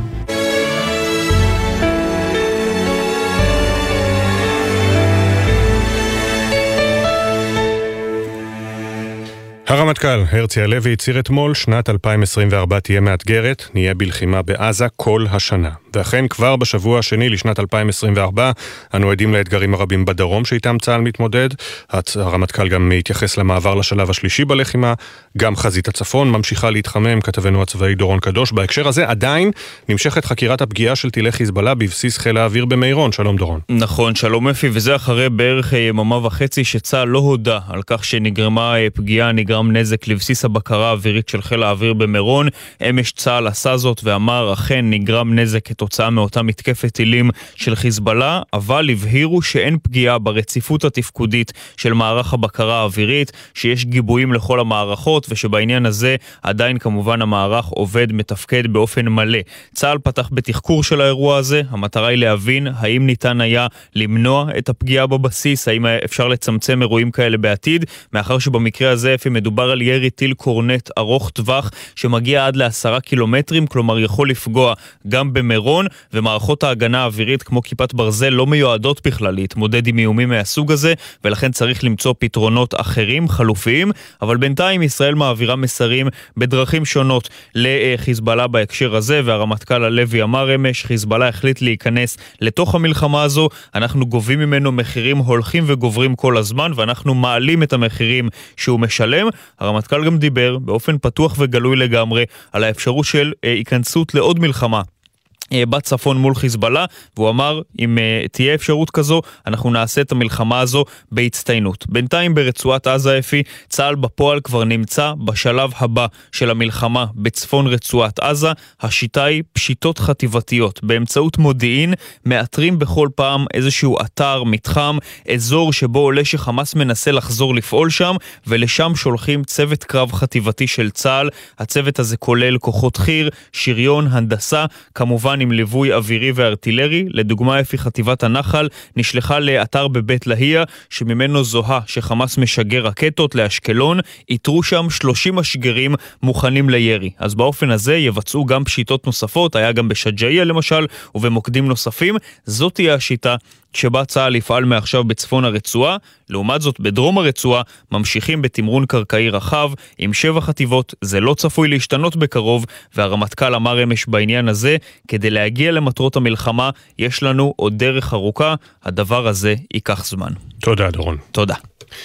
לא צריך לנבור בארכיון כדי לזכור שבשנה החולפת היחס של אנשי הקואליציה ברובם לנשיא בית המשפט העליון לשעבר אהרן ברק היה רחוק מלבבי, בעיני רבים מהם הוא אפילו היה הדמון הגדול.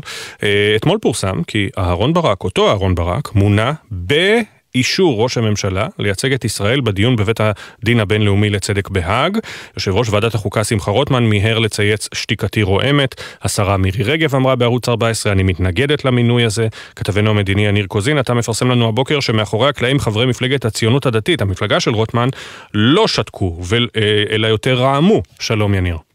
שלום אפי, בוקר טוב. כן, אז מיד נתייחס לאנשי הציונות הדתית, שלכאורה שמרו על שתיקה אה, רועמת, אבל קודם כל על ההחלטה בעצם למנות את השופט אהרון ברק לשופט מטעם ישראל בבית הדין הבינלאומי לצדק. אה, אז צריך לומר, קודם כל, מרגע שהתקבלה ההחלטה להשתתף בדיון, והסיבה לכך היא קודם כל כי ישראל מכירה בסמכותו של בית הדין לצדק בהאג, מרגע זה הובן שצריך גם לייצג את ישראל בתוך חבר השופטים, זו האפשרות שקיימת בטריבונל הזה. אה, בישראל ניסו לפנות למשפטן שחקן אמריקני אחד, אה, מבוגר, שהחליט בסופו של דבר לא להשתתף, אבל מהרגע הזה הובן שצריך בכל זאת מישהו מטעמה של ישראל, וברגע הראשון, אפי צריך לומר, השם של אהרון ברק עלה, מי שהציע את השם הזה הוא השר דרמר, בעצה אחת עם היועצת המשפטית לממשלה גלי בהרב מיארה והמחלקה הבינלאומית במשרד המשפטים. ראש הממשלה למיטב הבנתי כמעט ולא התלבט ואישר מיד את המינוי הזה. ואז בעצם אנחנו נשאלים איך הגיבו שאר חברי הקואליציה, למשל שר המשפטים יריב לוין, אז למיטב הבנתי אפי לא הייתה התנגדות מצידו, לא בגלל שהוא איננו חולק על אה, דעתו של אהרן ברק בהרבה מאוד נושאים, אלא יש גם אצל יריב לוין הבנה לכך שמדובר במשפטן גדול, והעובדה שמדובר גם בהחלטה מדינית, כלומר ראש הממשלה הוא זה שמחליט מי ייצג את מדינת ישראל גם בטריבונל הזה, ולכן לא הייתה התנגדות מצידו. אגב, גורמים בליכוד שאנחנו מדברים איתם אומרים, אין ספק שיש לנו אה, לא מעט אה, חילוקי דעות עם אה, אהרן ברק, אבל גם ברור לנו שמדובר במשפט משפטן גדול, ולכן הוא זה שהכי מתאים לתפקיד, גם העובדה שהוא ניצול שואה מתאימה. ולגבי הציונות הדתית, אז אתמול יושב ראש אה, ועדת החוקה, חוק ומשפט, שמחה רוטמן, צייץ שתיקתי רועמת, לא כך היו הדברים. גורמים בליכוד סיפרו לנו שאנשי הציונות הדתית התקשרו אליהם אתמול בשעות הערב והביעו את מורת רוחם על מינויו של אהרן ברק. אגב, גם השרה מירי רגב אמרה את זה באופן פומבי בערוץ 14, אבל אותם אה, חברי אה, הציונות הדתית אמרו, אתם עושים נזק, לא צריך למנות את אהרן ברק. כאמור, ראש הממשלה החליט את שהחליט. נקווה שאכן ההחלטה הזאת גם תישאר בעינה. כן, נזכיר רק שחבר הכנסת משה סעדה מהליכוד, מתומכי המהפכה המשפטית הגדולים ביותר בקואליציה, אמר שברגע שהוחלט להשתתף בדיון, אהרן ברק הוא הנציג הטוב ביותר והמשפטן הטוב ביותר שישראל יכולה הייתה לשלוח לשם. אה, יניר, היום מגיע לישראל אנטוני בלינקן, שר החוץ של ארה"ב, בפעם החמישית מאז 7 באוקטובר, במה הוא יעסוק? כן, אפי, אז אה, שר החוץ בלינקן כאמור מגיע בפעם החמישית לישראל, הוא ייפגש עם כל הצמרת של אה, ישראל, מראש הממשלה, נשיא המדינה וגם ראשי השירותים, שר הביטחון והשר בני גנץ. הפעם המטרה המרכזית היא הצפון, לנסות ולמנוע שם התלקחות.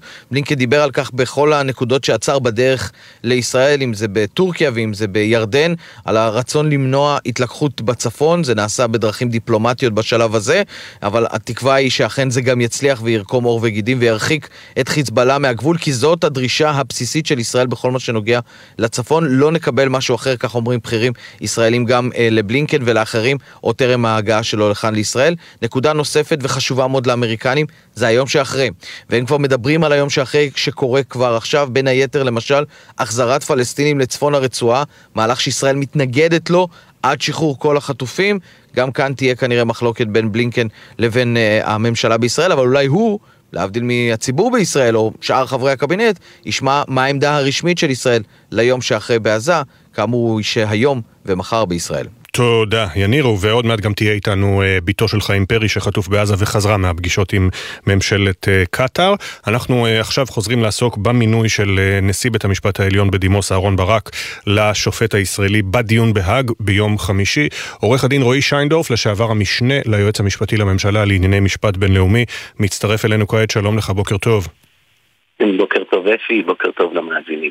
בוא נלך צעד אחד אחורה לפני המינוי של אהרן ברק. יש הטוענים שישראל בכלל הייתה צריכה להחרים את הדיון, כמו בסיפור אה, גדר ההפרדה, ולא להשתתף בו. מה דעתך? אני חושב שיש במקרה הזה סיבות טובות אה, להשתתף אה, בדיון. אה, קודם כל, הסמכות של בית הדין במקרה הזה היא, היא די ברורה, אין אה, טענות סמכות אה, טובות כל כך למדינת ישראל ב... אה, בתיק, והמשמעות של לא להשתתף הייתה להשאיר בעצם את הזירה לגמרי לנרטיב שהוא אה, אה, נרטיב שקרי, נרטיב שהוא, שהוא באמת קרוב לעלילת דם כנגד מדינת ישראל, בלי שתהיה שום אפשרות להציג את, את האמת, את מה שבאמת קרה. צריך גם להגיד, הרכב השופטים בבית הדין הוא כזה, שאומנם יש כאלה שמגיעים ממדינות ש... יש להם דעה מאוד שלילית על, על מה שקורה כאן ולא בטוח שאפשר יהיה לשכנע את השופטים האלה אבל יש גם אה, לא מעט שופטים ממדינות אה, אה, שכן אולי מבינות יותר טוב את העמדה הישראלית ולכן זה לא גם שמדובר פה באיזשהו תיק שהוא חסר, ש, שאין שום סיכוי אה, אה, להצליח בו גם בצד המשפטי. יש מי שטוענים שזה קרוב מאוד למה שאנחנו מכנים משחק מכור, שאין סיכוי בכלל להשפיע. אה, אז אני לפחות לא, לא בדעה הזאת, כן? צריך לזכור התוצאה היא גם לא 1 או 0, זאת אומרת, אה, אה, בדיון הזה שמבקשים בו, כרגע, דיון שבעצם מבקשים בו סעדים זמניים, כמו צו ביניים, כן? יש שורה ארוכה של אפשרויות מבחינת מה שיכול לקרות. בקצה באמת דרום אפריקה מבקשת צו שיורה למדינת ישראל להפסיק את הלחימה, וזה תרחיש מאוד מאוד חמור. אבל למשל בית הדין יכול להוציא גם מה שאני קורא לו צווים אה, חלולים, כן? צו שאומר ישראל חייבת לנהל את מאמצי הלחימה שלה לפי דיני הלחימה. אין זה צו שיש לו אולי איזושהי משמעות הצהרתית, אבל בפועל ישראל מנהלת את אה, מאמצי הלחימה שלה, מנחה את הכוחות לפעול לפי דיני הלחימה, ככה שהצו אולי ייראה כצו שיצא, אבל עם משמעויות מעשיות הרבה פחותות בהרבה. אז המטרה שלנו היא להגיע לצו חלול, או כמו שנהגו לומר בחמישייה הקאמרית, to smaller דהשפלה? אני לא הייתי אומר שזו המטרה, אני חושב שהמטרה של מדינת ישראל צריכה להיות להציג את, ה, את העמדה המשפטית אה, הברורה שלה, ש, אה, שאין שום בסיס לתביעה הזו, ובית משפט אה, הגון, בעיניי לפחות, היה, כך הוא היה פוסק, היה קובע ש, שאין שום בסיס לטענה של, של רצח העם במקרה הזה.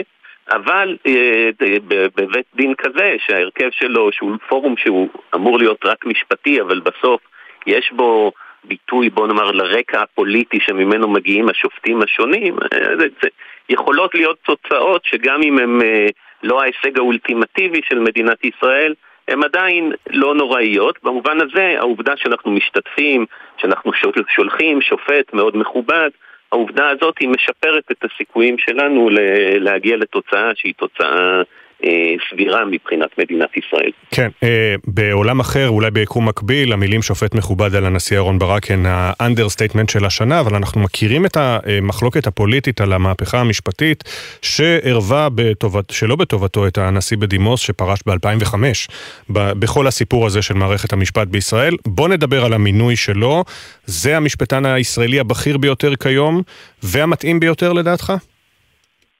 תראה, זה מינוי, אה, במידה מסוימת, אה, זה מינוי אה, אולטימטיבי לסיטואציה הזאת.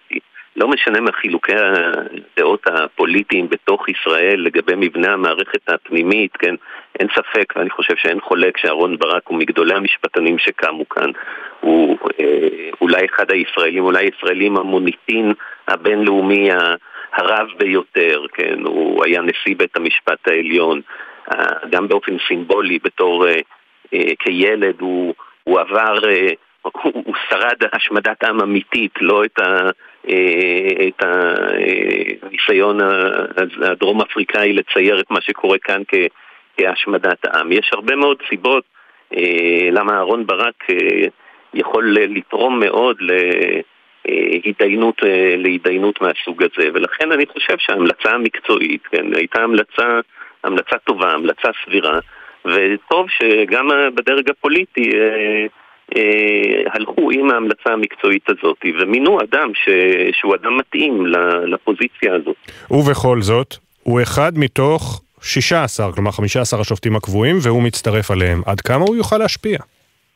אז צריך להיזהר, לא לשים אה, על הכתפיים של... אה, של ה... אה, עכשיו השופט ברק, כן, של פרופסור ברק, עם כל יכולותיו, לא לשים יותר מדי על, ה, על הכתפיים שלו. הוא יכול להשפיע כי הוא יימצא בתוך החדר שבו דנים השופטים והוא אה, יוכל להביע שם את אה, דעתו ואולי לנסות ולנסות לשכנע, והוא אדם עם הרבה מאוד יכולות, אבל בסוף השופטים האלה הם באים מתוך רקע תרבותי ו- ופוליטי, כל אחד מביא את הרקע שלו, יש uh, שופט uh, לבנוני בבית הדין, יש, uh, שופט, יש שופט סיני, שופט רוסי, אני לא, לא בטוח שה, שהדעות שלהם mm-hmm. בהכרח רק נגזרות ממה ש, מה שיאמר הנשיא ברק בתוך החדר. אבל עדיין, יש חשיבות בזה שיש שופט שהוא, כמו שדרום אפריקה מינתה שופט דרום אפריקאי, יש חשיבות שיש שופט ישראלי, שכן יוכל להביא את נקודת המבט שלו בתוך, אה, בתוך החדר. כן, אחד משבעה עשר אגב, אני מתקן את עצמי, כי גם דרום אפריקה כמובן שלחה שופט. אה, כאשר אה, המינוי הזה, ואתה היית אחד מבכירי לשכת היועץ המשפטי לממשלה ובכיר במערכת המשפט הציבורי, המינוי הזה של אהרן ברק לדעתך, אם נסתכל פנימה, הוא מסר של פיוס, יכול להביא לפיוס ביום שאחרי המלחמה בנושא המהפכה המשפטית? תראה, כמו שהשיח גם אנחנו רואים שהוא מתפתח, אפשר לקחת אה, כל דבר לכיוונים שונים. אני הייתי שמח אם כולנו נבחר לראות בדבר הזה מסר של פיוס. ומסר של, אה, ומסר של אחדות, והבנה שבעצם mm-hmm. אל מול, יש לנו אולי לפעמים מחלוקות בינינו, אבל אל מול, ה, אה, אל מול אתגרים חיצוניים גדולים, אנחנו כולנו יושבים באותה סירה, כולנו ביחד, והלוואי שהמינוי הזה של, אה, של השופט ברק יתרום, ייתן איזושהי תרומה ל... כן. לאחדות שאנחנו כל כך נצטרך גם אחרי, ש... אחרי שהתותחים יפסיקו לרעום. עורך הדין רועי שיינדורף, תודה רבה שהצטרפת אלינו, שיהיה בוקר טוב. תודה רבה לכם ובוקר טוב לישראל. 22 דקות וחצי אחרי השעה 7, משפחות החטופים ממשיכות במלחמה על היקר להן מכל השבת קרוביהן. יותר משלושה חודשים הן נפגשות ומדברות, נפגשות עם כל מי שרק מוכן להקשיב להן, מספרות את הסיפור האישי הכואב שוב ושוב, בתקווה שהצד השומע יוכל איכשהו לסייע. גל ג'רסי כתבנו, אתמול אה, דיברו אה, בפניכם אה, הנציגים של משפחות החטופים שקיימו פגישות בסוף השבוע בדוחה. שלום גל. שלום אפי, כן, משפחות החטופים כבר uh, התרגלו להיפגש עם מנהיגי העולם, אבל הפגישה עם ראש ממשלת קטאר ובכירים נוספים בממשלתו שהתקיימה בדוחה היא ראשונה מסוגה. אמש בכיכר החטופים התכנסו המשפחות שנכחו בפגישה וסיפרו על פגישה טובה עם הקטרים. בפגישה היה חשוב למארחים לשמוע את סיפורם האישי של המשפחות, ובני המשפחות שיתפו שראש ממשלת קטאר מוחמד א-ת'אני הדגיש בפניהם כי מדינתו מחויבת למטרה של שחרור כל החטופים ורואה בזה חשיבות הומניטרית עליונה שעתידה להביא שקט לאזור. דניאל ליפשיץ, נכדו של עודד ליפשיץ, בן ה-83 שנחטף, אמר כי הקטרים העבירו מסר ברור למשפחות, לפיו הפסקת אש תאיץ את המשא ומתן. יושבים עכשיו במנהרות החמאס 136 חטופים שלא מבינים איך זה שהזמן עובר והם עדיין שם. נסענו לקטר מתוך הבנה שהקיפאון במשא ומתן הורג את החטופים. מסר אחד מרכזי שעבר אלינו בפגישות שקיימנו הפסקת אש תאיץ את קידום המשא ומתן לשחרור כל החטופים. ובינתיים אנחנו מתקדמים למועד שקיווינו ואנחנו עדיין מקווים שלא נצטרך לציין, מאה ימים בשבי של 136 ישראלים. השבוע מתכוונות משפחות החטופים לקיים מספר אירועים. המרכזי, צעדה של משפחות החטופים מגבול רצועת עזה ועד תל אביב, היא תצא ביום רביעי הקרוב ותגיע לכיכר החטופים במוצאי שבת. אז תתקיים עצרת מיוחד במשך 24 שעות שתיגמר ביום ראשון הבא בלילה. תודה גל. נועם פרי, בתו של חיים פרי, יהיה חטוף בעזה. שלום. שלום, בוקר טוב. תודה רבה שאת מדברת איתנו. באיזו תחושה חזרתם מקטאר? תראה, אה, היו לי חששות מהנסיעה, אה, והתלבטתי אם לנסוע. אבל בסוף, אתה יודע, אבא שלי אה, גידל אותי, חינך אותי, ולא ישן לילה שלם מדאגה בכל פעם שהיה לי חום. והוא נמצא במנהרות כבר 93 יום. ואני אעשה כל דבר כדי להחזיר את אבא שלי. ולכן גם החלטתי לנסוע לקטר. אני בטוחה שאתה היית עושה אותו דבר גם במקומי. והאמת שהתקבלנו שם בצורה מאוד מכובדת. ונפגשנו גם עם ראש, עם ראש ממשלת קטר וגם עם שר המדינה. והרגשנו שעשו מאמץ גדול כדי שאנחנו נרגיש שם בנוח. הקדישו את כל הזמן שהיה צריך כדי להקשיב לנו, וגם היה ניכר שהם מכירים אישית את הסיפורים ואת השמות של, אה, של החטופים, כולל ראש הממשלה בעצמו. אמ, שמענו מהם, תראה, הודינו להם קודם כל על המאמצים שנעשו עד כה. אני קיבלתי חזרה חברים אישיים שלי בעסקה הקודמת, והורים של חברים, וילדים של חברים, ו- וכן הודינו על זה. ועם זאת ביקשנו מהם להמשיך ולעשות מאמצים עד, עד שכולם ישוחררו. את יותר אופטימית בעקבות הפגישות בקטאר, או להפך? תראה, אופטימיות זה לא הדבר החזק שלנו בימים אלה, אבל אני כן הרגשתי שיושבים שם אנשים שמחויבים למטרה של שחרור החטופים, גם ברמה האישית וגם אה, ברמת המדינה.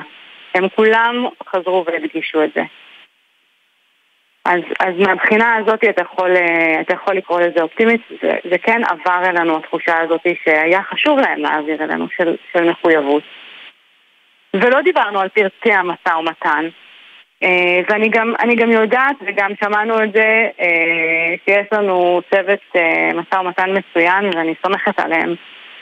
כן הבנו שיש מגעים כל הזמן, וזה כמובן גם גורם לאופטימיות. ובסוף אבל, אתה יודע, אני חוזרת הנה, והבקשה שלי, הבקשה שלי היא לחברי הקבינט. והדבר היחיד שאני יכולה להגיד להם שזה הזמן לשים את החטופים מעל הכל. מעל כל מטרה אחרת. ואני גם לא צריכה שהם יגידו לי את זה, אני לא צריכה מסיבות עיתונאים, אני לא צריכה שיגידו לי את זה. אני צריכה לראות את המעשים ואת התוצאות בשטח, ואני יודעת שזה בידיים שלהם, ואני יודעת שהם יכולים לתעדף את זה ולהביא את התוצאות. והאמת שאסור לנו, אסור לנו כציבור, לא רק לנו כמשפחות, אסור לנו כציבור לקבל שום דבר אחר. כי רק, רק זה יכול להחזיר לנו איזשהו צבע על החיים. היו דיווחים שראש ממשלת קטאר אמר לכם כי החיסול בביירות של סאלח אל-ערורי פגע במשא ומתן. שמעתם ממנו משהו כזה? אני, אני לא זוכרת אמירה כזאת. הנושא עלה בכלל? לא. את אומרת שאת עכשיו פונה אל הקבינט כדי שישים את נושא שחרור החטופים מעל הכל. את מרגישה שזה לא שם כרגע? שזה לא בראש הרשימה? אומרים לנו תמיד שיש שתי מטרות. שתי מטרות עליונות. ואני חושבת שזה הזמן להגיד שאם זה לא עכשיו הדבר הראשון, אז יש לזה משמעות מאוד ברורה. ושוב, אני לא צריכה שיגידו את זה, מה שיעשו. אני צריכה שאת ההחלטות שיהיו לקבל בימים הקרובים, הם יקבלו באומץ. ויזמו ויעשו כדי שאני אראה את אבא שלי וכדי שאנחנו נראה את כולם חזרה. ואני כן אופטימית, אני אופטימית שזה אפשרי, אבל צריך לקבל את ההחלטות. נועם, דיברנו בחודש שעבר לאחר אה, פרסום הקלטת שבה מתועד אביך עם שניים מחבריו החטופים. מחרתיים אתם יוצאים בני המשפחות לצעדת מאה הימים שתימשך עד מוצאי שבת לעצרת הגדולה בכיכר החטופים. את חושבת כמה זמן זה עוד יימשך? אסור, אסור לנו, אין לנו שום, אין לנו שום פריבילגיה להתייעץ, אפילו שאני יכולה להגיד לך בכנות, אה, לפעמים יש, יש איזה ייאוש. אבל אסור לנו להתייאש, אין לנו... אין לנו שום פריבילגיה להפסיק לרגע להילחם עליהם. ואתה יודע, ללכת, ללכת אה, לגבול של עזה זה רק הקרוב למה שאנחנו רוצים לעשות. מה שהיינו באמת רוצים לעשות זה כבר ללכת לשם ולהוציא אותם. כשאנחנו נעמוד שם ליד הגבול, אתה יודע כמה אבא שלי יהיה קרוב אלינו? הוא לא נמצא באפגניסטן, הוא לא נמצא בסיביר. הוא ממש קרוב. קרוב וחי וחייבים להוציא אותו. נועם פרי, בתו של חיים פרי, תודה רבה שדיברת איתנו, נקווה לבשורות טובות בהקדם. תודה רבה, אפי. שירותי הביטחון של לבנון מאשימים גורמים זרים בתקלה שאירעה אמש בשדה התעופה הבינלאומי של ביירות. מישהו שיחק פתאום בהנחיות לנוסעים באופן שבלבל קצת ויצר מבוכה. פרשננו לענייני ערבים ג'קי חוגי, מה קרה והאם זה אכן קשור למלחמה? שלום אפי. תקיפת סייבר לפי כל הסימנים ישראלית אה, בנמל התעופה הבינלאומי של ביירות. זה קרה בשעת ערב. השילוט הדיגיטלי באולמי הנוסעים פתאום נעלם. השילוט שמפנה את הנוסעים לדלפקי הבידוק ולמסועים של המזוודות, ובמקומו מופיעה כתובת, נוסח אחיד בכל מסך שתוקפת את חיזבאללה. כתוב שם, שדה התעופה הזה איננו של חיזבאללה או איראן, נסראללה, אם אתה גורר את לבנון למלחמה, האחריות עליך, וישוחרר נמל התעופה מן האחיזה של המדינונת, ככה היריבים של חיזבאללה קוראים לה, מדינה קטנה. חתום על זה ארגון נוצרי לבנוני בשם חיילי האל, מין משמר לאומי של העדה הנוצרית בלבנון, ארגון לא גדול, וגם פחות חשוב, הגורם שתקף כנראה השתמש בו בשמו, נוצר בלבול גדול בשדה אה, וגם מיד פרסום בתקשורת הלבנונית, תנועת הנוסעים עוכבה, אף שדי מהר הם השתלטו על העסק, וזה קורה יממה אחרי התקיפה של חיזבאללה על הר מירון, אבל לא חשוב, לא פחות חשוב, אחרי שבוע של מתקפות על נסראללה מצד מנהיגים נוצרים, שמבטאות ביקורת אה, אה, ציבורית לאן הוא לוקח אותנו, מה לנו ולמלחמה בעזה. בעצם מה שקרה כאן זה שישראל מזהה בקיאים ביחסים של חיזבאללה עם הנוצרים. הנוצרים, ולכן משלבת בפריצה הזאת למסקים את שמו של הארגון הנוצרי. ככה נראית מתקפת תודעה, או מה שקראנו פעם לוחמה פסיכולוגית. המטרה היא בעצם לעורר רעש וסכסוך, שכולם בלבנון ידברו על איך נסראללה גורר את לבנון למלחמה, לגרום לחסידיו לתקוף בחזרה את הנוצרים, מה שיעמיק עוד יותר בתקווה את המתח אה, ביניהם. אלה המלחמות של היום, אפי. בהחלט, תודה ג'קי. תודה. בעוד הלחימה בעזה נמשכת וזירת הצפון מוסיפה להתחמם גם ביהודה ושומרון מתמודדים עם איומים ופיגועים שגובים חיי אדם. בפחות מ-24 שעות נרצח אדם בן 33 בפיגוע ירי אתמול בבנימין. בערב בפיגוע דריסה סמוך לגבעת זאב לוחמת משמר הגבול נפצעה קל. פעוטה פלסטינית נהרגה בשוגג. כתבנו ביהודה ושומרון הוד בראל מצטרף אלינו עם פרטי חקירות הפיגועים עד כה שלום הוד. כן, שלום אפי. שני פיגועים אירעו אתמול, הראשון בבנימין והשני סמוך לגבעת זאב. אמש, מעט אחרי השעה חמש בערב, אירע פיגוע דריסה במחסום רס בידו שעל יד גבעת זאב. מחבל ומחבלת הגיעו ברכב למחסום ודרסו לוחמת מג"ב. היא נפצעה באורח קל ופונתה לבית החולים שערי צדק בירושלים. המחבל והמחבלת חוסלו. בעת שהלוחמים ירו לעבר המחבלים, הם פגעו ברכב שעבר את המחסום רגע לפני רכב המחבלים, וכתוצאה מכך נפצעה אנושות רוקיה אחמד ג'הלין. ילדה פלסטינית בת ארבע מהכפר בית איקסה, צפונית לירושלים. היא נפגעה בעת היותה ברכב, וזמן קצר לאחר מכן נקבע מותה בזירה. במשטרה אומרים שהעניין מתוחקר. ובבנימין, בפיגוע ירי סמוך לעופרה, נרצח עמר מנסור, בן 33, אב לשתיים מבית חנינא שבמזרח ירושלים. בפיגוע הזה נפצעה גם באורח אנוש אישה בת 43 מיפו. היא נהגה ברכב אחר ונפגעה אנושות מירי המחבלים. אמש בשעות הלילה נעצרו סמוך לרמאללה שלושה פלסטינים בחשד שביצעו או לקחו חלק בפיגוע הזה. הם נמצאים כעת בחקירה של מערכת הביטחון. המחבלים הגיעו לזירה באמצעות רכב משטובה, רכב לא חוקי שירד מהכביש, לרוב מדובר ברכב ישראלי שנגנב בצורה כזו או אחרת. אין זו הפעם הראשונה שאנו רואים מחבלים משתמשים במשטובה. גם בשני פיגועי הדריסה שאירעו בדרום הר חברון לפני כשבוע וחצי, המחבלים השתמשו ברכב גנוב כזה. ועוד אנחנו יודעים שצה"ל עושה מאמצים להחרים את המשטובות האלה. לפני שבוע הנחו בפיקוד המרכז להפסיק להחרים את הרכבים בשטחי A ו-B. אתה מפרסם הבוקר שאולי בעקבות הפיגועים האחרונים בפקמ"ז מתכוונים לשקול בשנית את ההחלטה. נכון, לפני כשבוע ארגון רגבים דיווח על כך שיצאה הנחיה בפיקוד המרכז להפסיק להכניס חיילים לתוך שטח A לצורך החרמת משטובות.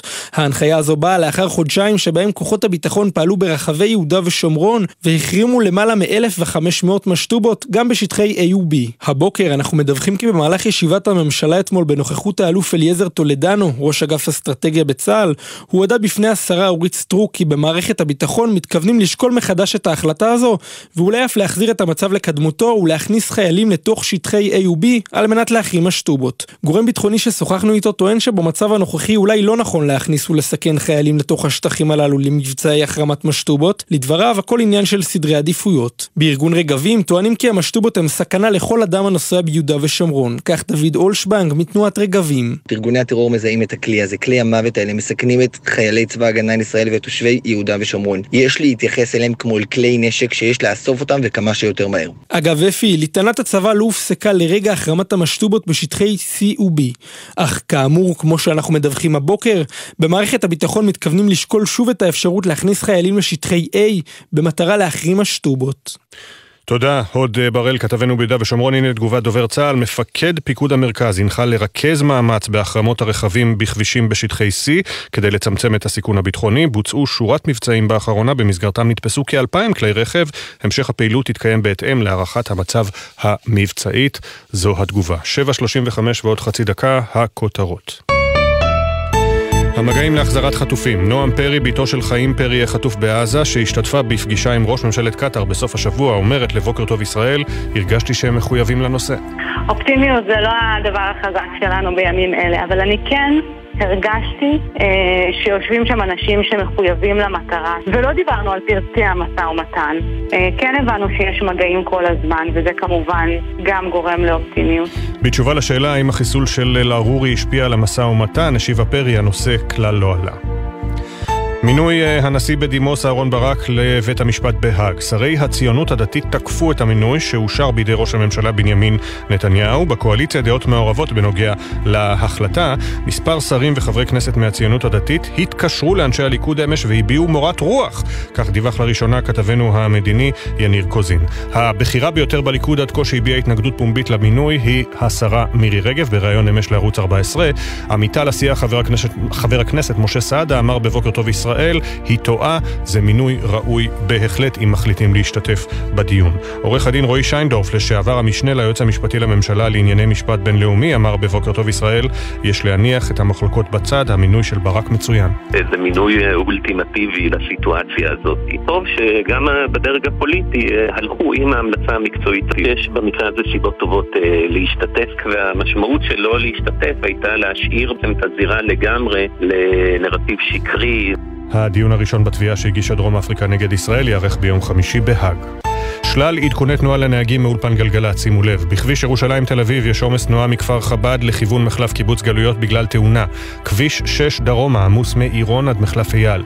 כביש החוף דרומה עמוס ממחלף חבצלת עד מחלף פולג.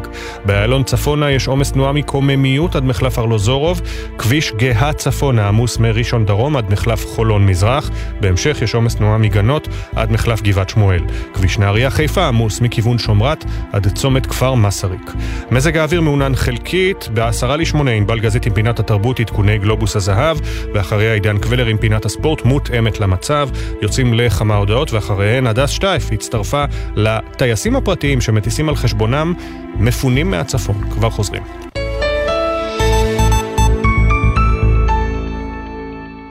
בחסות הפניקס סמארט, המעניקה שלושה חודשים מתנה וגם שלושה חודשים דחייה בתשלום הביטוח המקיף לרכיב. כוכבית 5432, כפוף לתקנון, הפניקס חברה לפיתוח בע"מ. בחסות ארקיע, המציעה מבצע קחו אוויר. טיסות הלוך ושוב למגוון יעדים ב-199 דולר לאדם. פרטים והזמנות באתר ארקיע, כפוף לתקנון. בחסות אייס, המציע לכם לפתוח את השנה עם מבצעים כמו שידה ארבע מגירות שבמבצע ב-377 שקלים. בסניפים ובאתר, עד 11 בינואר. אייס.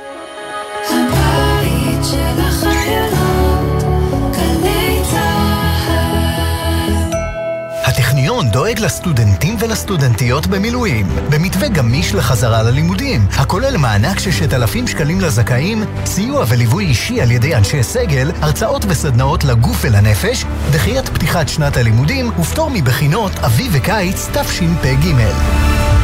למילים יש כוח לחבר, לאחד, לתת תקווה לעתיד. המלחמה הזכירה לנו שכוחנו תלוי באחדותנו. שלום, כאן שירה רודרמן, מנכ"לית קרן משפחת רודרמן. אני מזמינה אתכם לבחור את המילים שתרכבנה את אמנת האחדות של החברה הישראלית. חפשו במרשתת, יחד עושים שלום בבית. נווה נהרי, לוחם ביחידת נחשון של שב"ס. יחידת נחשון משמשת כוח אבטחה וגם כוח התערבות של שירות בתי הסוהר. אנחנו מתאמנים ומוכנים לכל תרחיש שיכול לקרות. אני אוהב את האקשן, אבל מלבד זה, אני לא בטוח שאנשים מבינים כמה משתלמת העבודה בשב"ס. לצד התנאים ועליית השכר, אני גם עובד במשמרות נוחות שמאפשרות לי המון זמן אישי פנוי. כאיש משפחה, זה משנה חיים. שב"ס, בלב הביטחון הישראלי.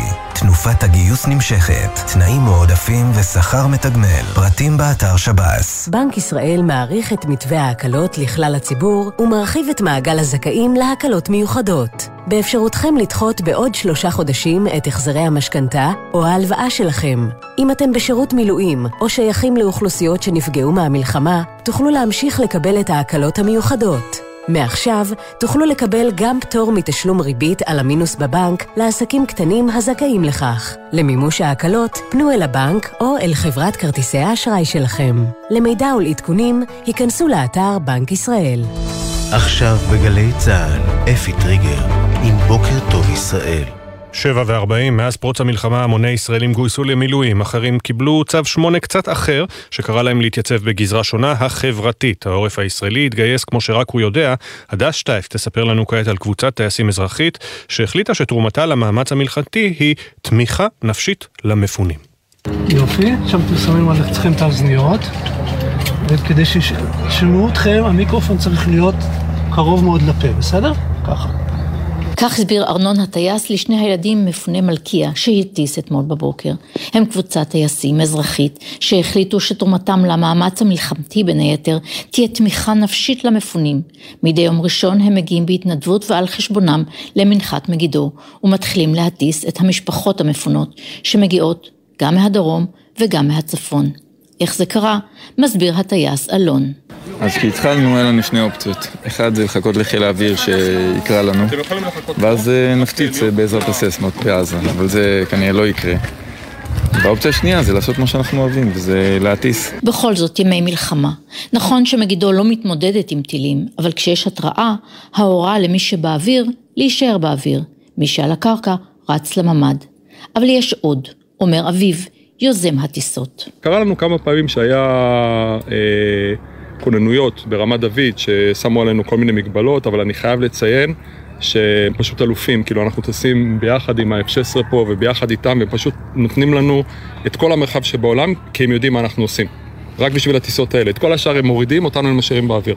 הטייסים נהנים אפילו הרבה יותר מהנוסעים והילדים, מוסיף אלון. זה מתחיל תמיד כשהם באים ונכנסים אה, מאוד מתרגשים, מאוד אה, ככה, חלקם חוששים, עולים ל- למטוס, אנחנו פוגרים אותם.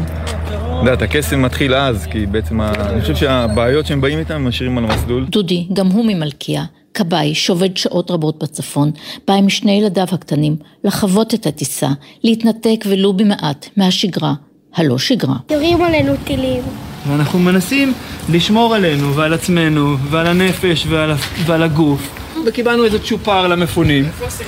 אמ, לעשות עם טייסי העמק אה, קצת שעות טיסה ולהביא את הילדים וטיפה להזיז אותם מכל המציאות הזאת ולהרים להם חיוך. שבועות ארוכים שקבוצת הטייסים מטיסה את המפונים.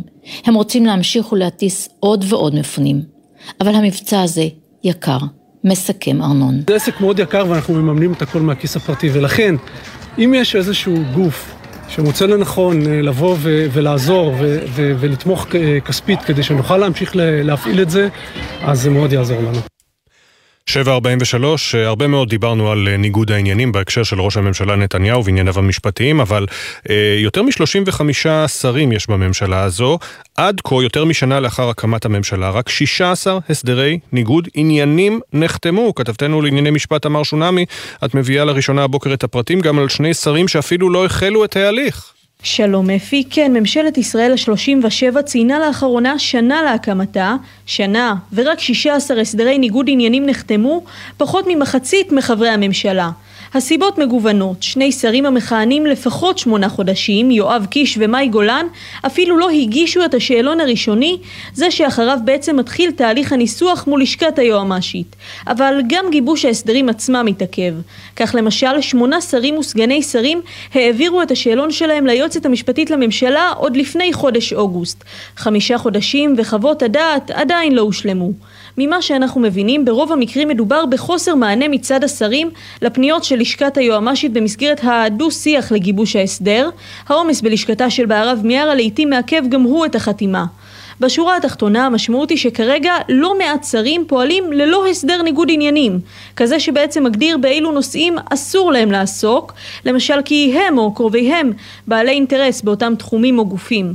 לא מעט מהשרים בממשלה הזו אפי הם גם שרים חדשים, כלומר אין הסדר קודם שאפשר להסתמך עליו. הליך גיבוש חוות הדעת כמובן עלול להיות מסובך, יש שרים עם הרבה קשרים, וצריכה להיות הסכמה בין היועמ"שית והשר על תוכן ההסדר. ועדיין, שנה שלמה, ורק ל-16 מחברי הממשלה יש הסדר ניגוד עניינים, וכאן מדובר רק על השרים הוותיקים, כי יש גם את ששת השרים שמונו בחודשים האחרונים. עורך הדין אלעד מן, היועץ המשפטי של עמותת הצלחה, שפועלת לפרסום חוות הדעת, טוען להשלמת ההסדרים חשיבות עליונה לתקינות עבודת הממשלה.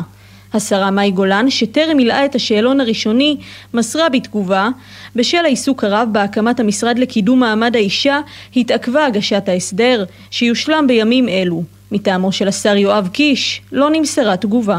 תודה, תמר. אנחנו לעניין פרשת הסוהרות בחלק גלבוע שנחשפה לפני יותר מחמש שנים. חייהן של שש סוהרות שנפגעו מינית על ידי האסיר הביטחוני מוחמד עטאללה לא ישובו להיות אותו הדבר. אחד הדברים שעוזרים להן הוא הטיפול הפסיכולוגי שהן מקבלות, אבל כתבתנו לענייני משטרה הדס שטייף, חזרים אלייך, את מפרסמת הבוקר שמימון הטיפול יופסק בסוף החודש. שלום הדס.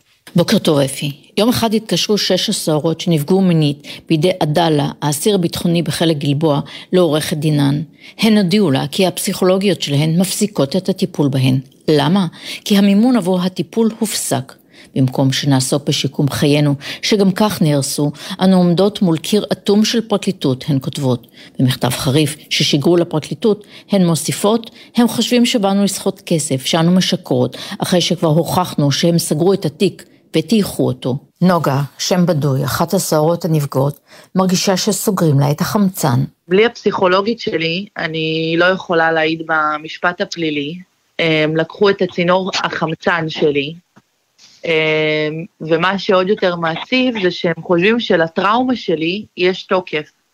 לטראומה שלי אין תוקף. נוגה אומרת שלטראומה שלה אין תוקף. הפסקת הטיפול, היא אומרת, זו שוב בגידה. זו לא פעם ראשונה שהסוהרות נלחמות על מימון הטיפול הפסיכולוגי.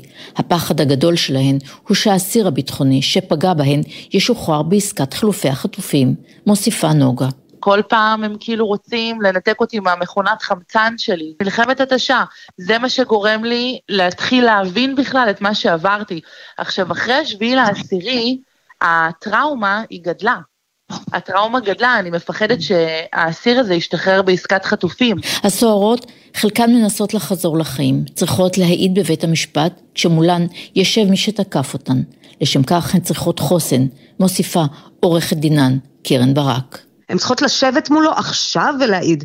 ואתם יודעים שכל שחזור וכל עימות, הכל לווה על ידי פסיכולוגית, אתם מודעים לזה? אני שלחתי להם, הם ראו את התיק, כמה הן תלויות. זה אחת הסיבות שהגישו כתב אישום. משירות בתי הסוהר נמסר בתגובה, התיק הנוגע לתביעות האזרחיות של הסוהרות מצוי בהליך גישור המנוהל על ידי פרקליטות ושפרטיו חסויים. בהתאם להחלטת נציבת שירות בתי הסוהר, הסוהרות מקבלות טיפולים רפואיים משנת 2021 וקיים אישור תקף להמשך מימון הטיפולים עד ה-31 לראשון 24. מה אחר כך? העניינים ייבחנו על ידי הגורמים בימים הקרובים. תגובת פרקליטות מחוז חיפה האזרחי, בניגוד לאמור בפרסום, הפרקליטות מייצגת את שב"ס בתביעות אזרחיות. אולם, ההחלטה בדבר מימון הטיפול למתלוננות נתונה לשיקול דעתם של גורמי שב"ס. בינתיים, הסוהרות משלמות שוב מחיר. תודה, הדס. איך נראית התרעננות של מילואימניק? הכתבה של עינב קרנר. כל פעם שקשה לי, אמיתי, אני, אני חושבת שבזכות זה שהוא נמצא ועושה מה שהוא עושה, אז אני יכולה לחיות. הוא לא נמצא בעזה, אה, לשמחתי כרגע. אבל אה, הכל יכול להשתנות. מוריה אחת מבין עשרות אלפי נשות המילואימניקים ניצלה אתמול את מזג האוויר השמשי ובעיקר את ההפוגה של בן זוגה ישראל, רב סרן במילואים מ"פ בשריון, שנלחם בגזרה הצפונית. הם טיילו בנמל תל אביב עם בנם התינוק מטר, הצעיר מבין שישה ילדים. מוריה שמגדלת לבדה את ששת ילדיהם מ-7 באוקטובר, שיתפה אותנו בהתנהלות לצד המציאות המורכבת. הילדים שלי עוזרים המון המון המון המון המון המון, אלופים. הוא מתגייסים בחוץ, אז הם מתגייסים בתוך הבית. כאילו את לומדת להיות יצירתית. הגדול בן 15 וחצי, והקטנצ'יק בן שנה. בזמן שאנו משוחחות, מטר בן השנה מתחיל לבכות. האב ישראל מיד מחבק אותו בזרועותיו, ומספר על הכוחות ששואב מהבית ומילדיו. כאילו אמור לחזור היום, ואמרתי, טוב, אני אכריח את עצמי לחזור מחר בשביל עוד טיפה לנשום. נותנים לי את האפשרות להיות בשביל החיילים, בשביל המדינה, וקצת קצת גם אה, מהצד ככה, גם אה, אני מנסה להקשיב אה, ולראות מה קורה בבית. אבל בעיקר אה, יש עמוד שדרה שמאחורה. אבל יש גם רגעים קשים. אני לא נשבר אף פעם. אה, מה מחזיק אותי? האנשים שאיתי, האמונה בצדקת הדרך שלנו, של הצבא, של עם ישראל, החוסן של המשפחה. ברור שיש רגעים כאלה. מה, אנחנו אנושיים כולנו. מה, את לא מוצאת את עצמך לפעמים אה, בוכה וזה? את מסתכלת על המציאות ואומרת, אוקיי, ואז מה? מישהו צריך לעשות את העבודה הזאת, ככה אפשר להמשיך. מרימה את עצמך, כי אין, אין דרך אחרת. ישראל ישוב היום לחייליו ולפקודיו, מלא מוטיבציה ונחוש לעמוד במשימות ובאתגרים, עד שיצא שוב לאפטר הבא.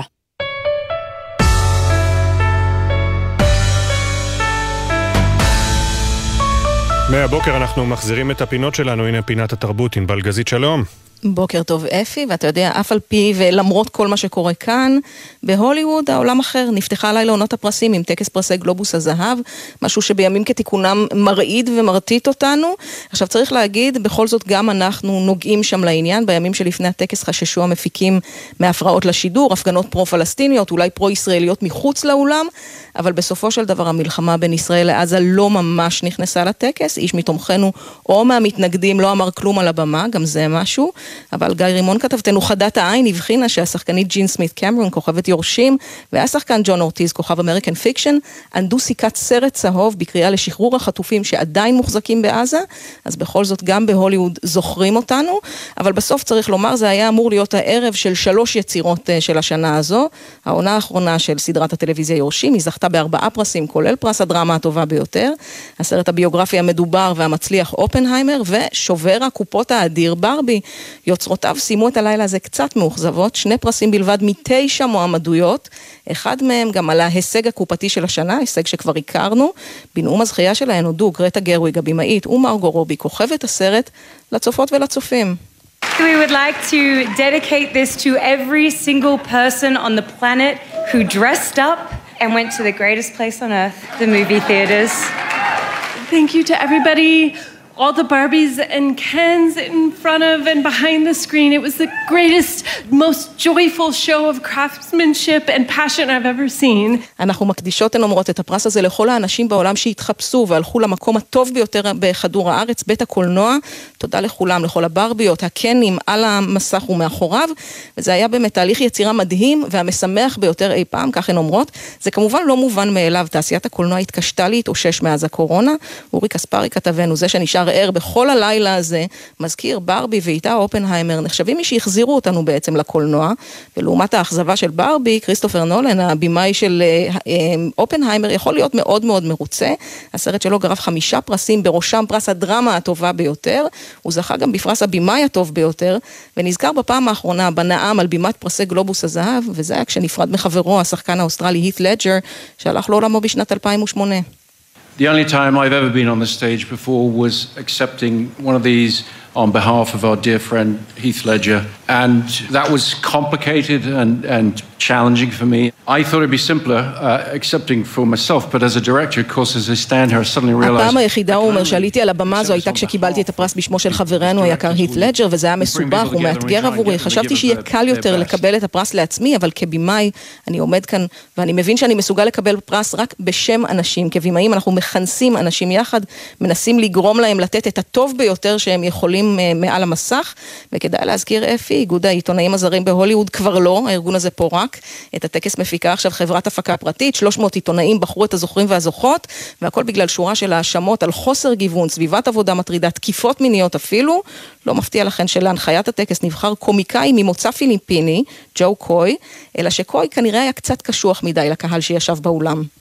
Oppenheimer and Barbie are competing for cinematic box office achievement. Oppenheimer is based on a 721 page Pulitzer Prize winning book about the Manhattan Project. And Barbie is on a plastic doll with big boobies. Some I wrote, some other people wrote. Yo, I got the הוא gig יורד 10 כאן, כפי days שאתה ago. You מבין, על ברבי. אופנהיימר וברבי אומר מתחרים על הסרט הרווחי ביותר בקופות. אופנהיימר מבוסס על ספר באורך 721 עמודים, זוכה פרס פוליצר על פרויקט מנהטן. ברבי מבוססת על בובת פלסטיק עם חזה גדול, ואז מה הוא עושה? מאשים את התסריטאים על כך שהסדרה לא כל כך, שהבדיחה לא כל כך מצליחה. תשמע, זה לא משהו. אבל אם תזכור משהו מכל מה שקרה כאן אה, הערב, הלילה, אפי, לקראת האוסקר, למרות ההצלחה הקופתית האדירה של ברבי, לא נראה שהיא תזכה במשהו מעבר להערכה שלנו ולאהבת הוורוד. בינתיים, תודה. בינתיים. תודה ענבל. בוקר טוב. פינת הספורט, עידן קבלר, שלום, בוקר טוב. שלום, בוקר טוב אפי. המלחמה מוסיפה להשפיע גם על עולם הספורט. פיקוד העורף לא נענה בשלב זה לבקשה של שר הספורט להגדיל את מכסת הצופים במגרשי הכדורגל ל-30 אלף צופים. המשמעות המהירה והמיידית במשחק העונה ביום רביעי בבלומפילד ינכחו רק 15 אלף צופים לכל היותר במשחק בין מכבי תל אביב המוליכה למכבי חיפה.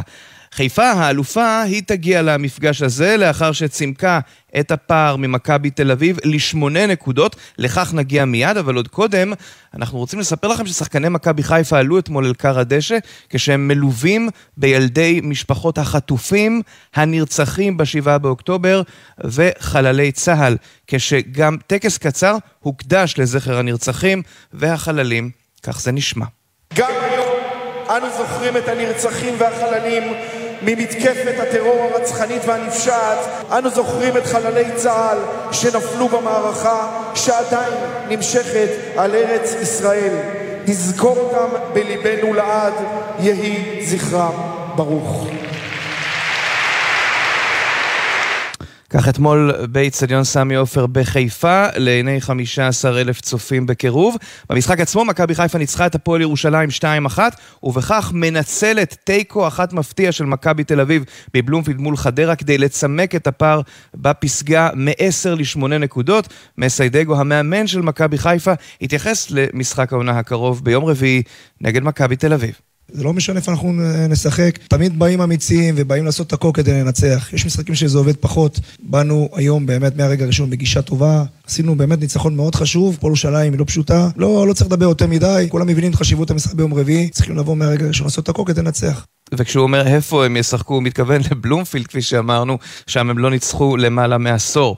ובזמן הזה, מכבי תל אביב מועדת, כאמור, באותו בלומפילד נודע מול חדרה, רק אחת-אחת קוטע, רצף של 12 ניצחונות רצופים בכל המסגרות. מי שהדריך את הקבוצה על הקווים היה רורי דלאפ, שהחליף את אה, המאמן רובי קין, שהורחק בגלל שלא עלה בזמן למשחק מול בית"ר ירושלים.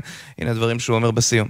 You're not going to win every game. There was much room for improvement tonight. Biggest thing now is how we bounce back from a disappointing result. Couldn't get a bigger game uh, coming up on Wednesday, so I'm really looking forward to see the response from the players.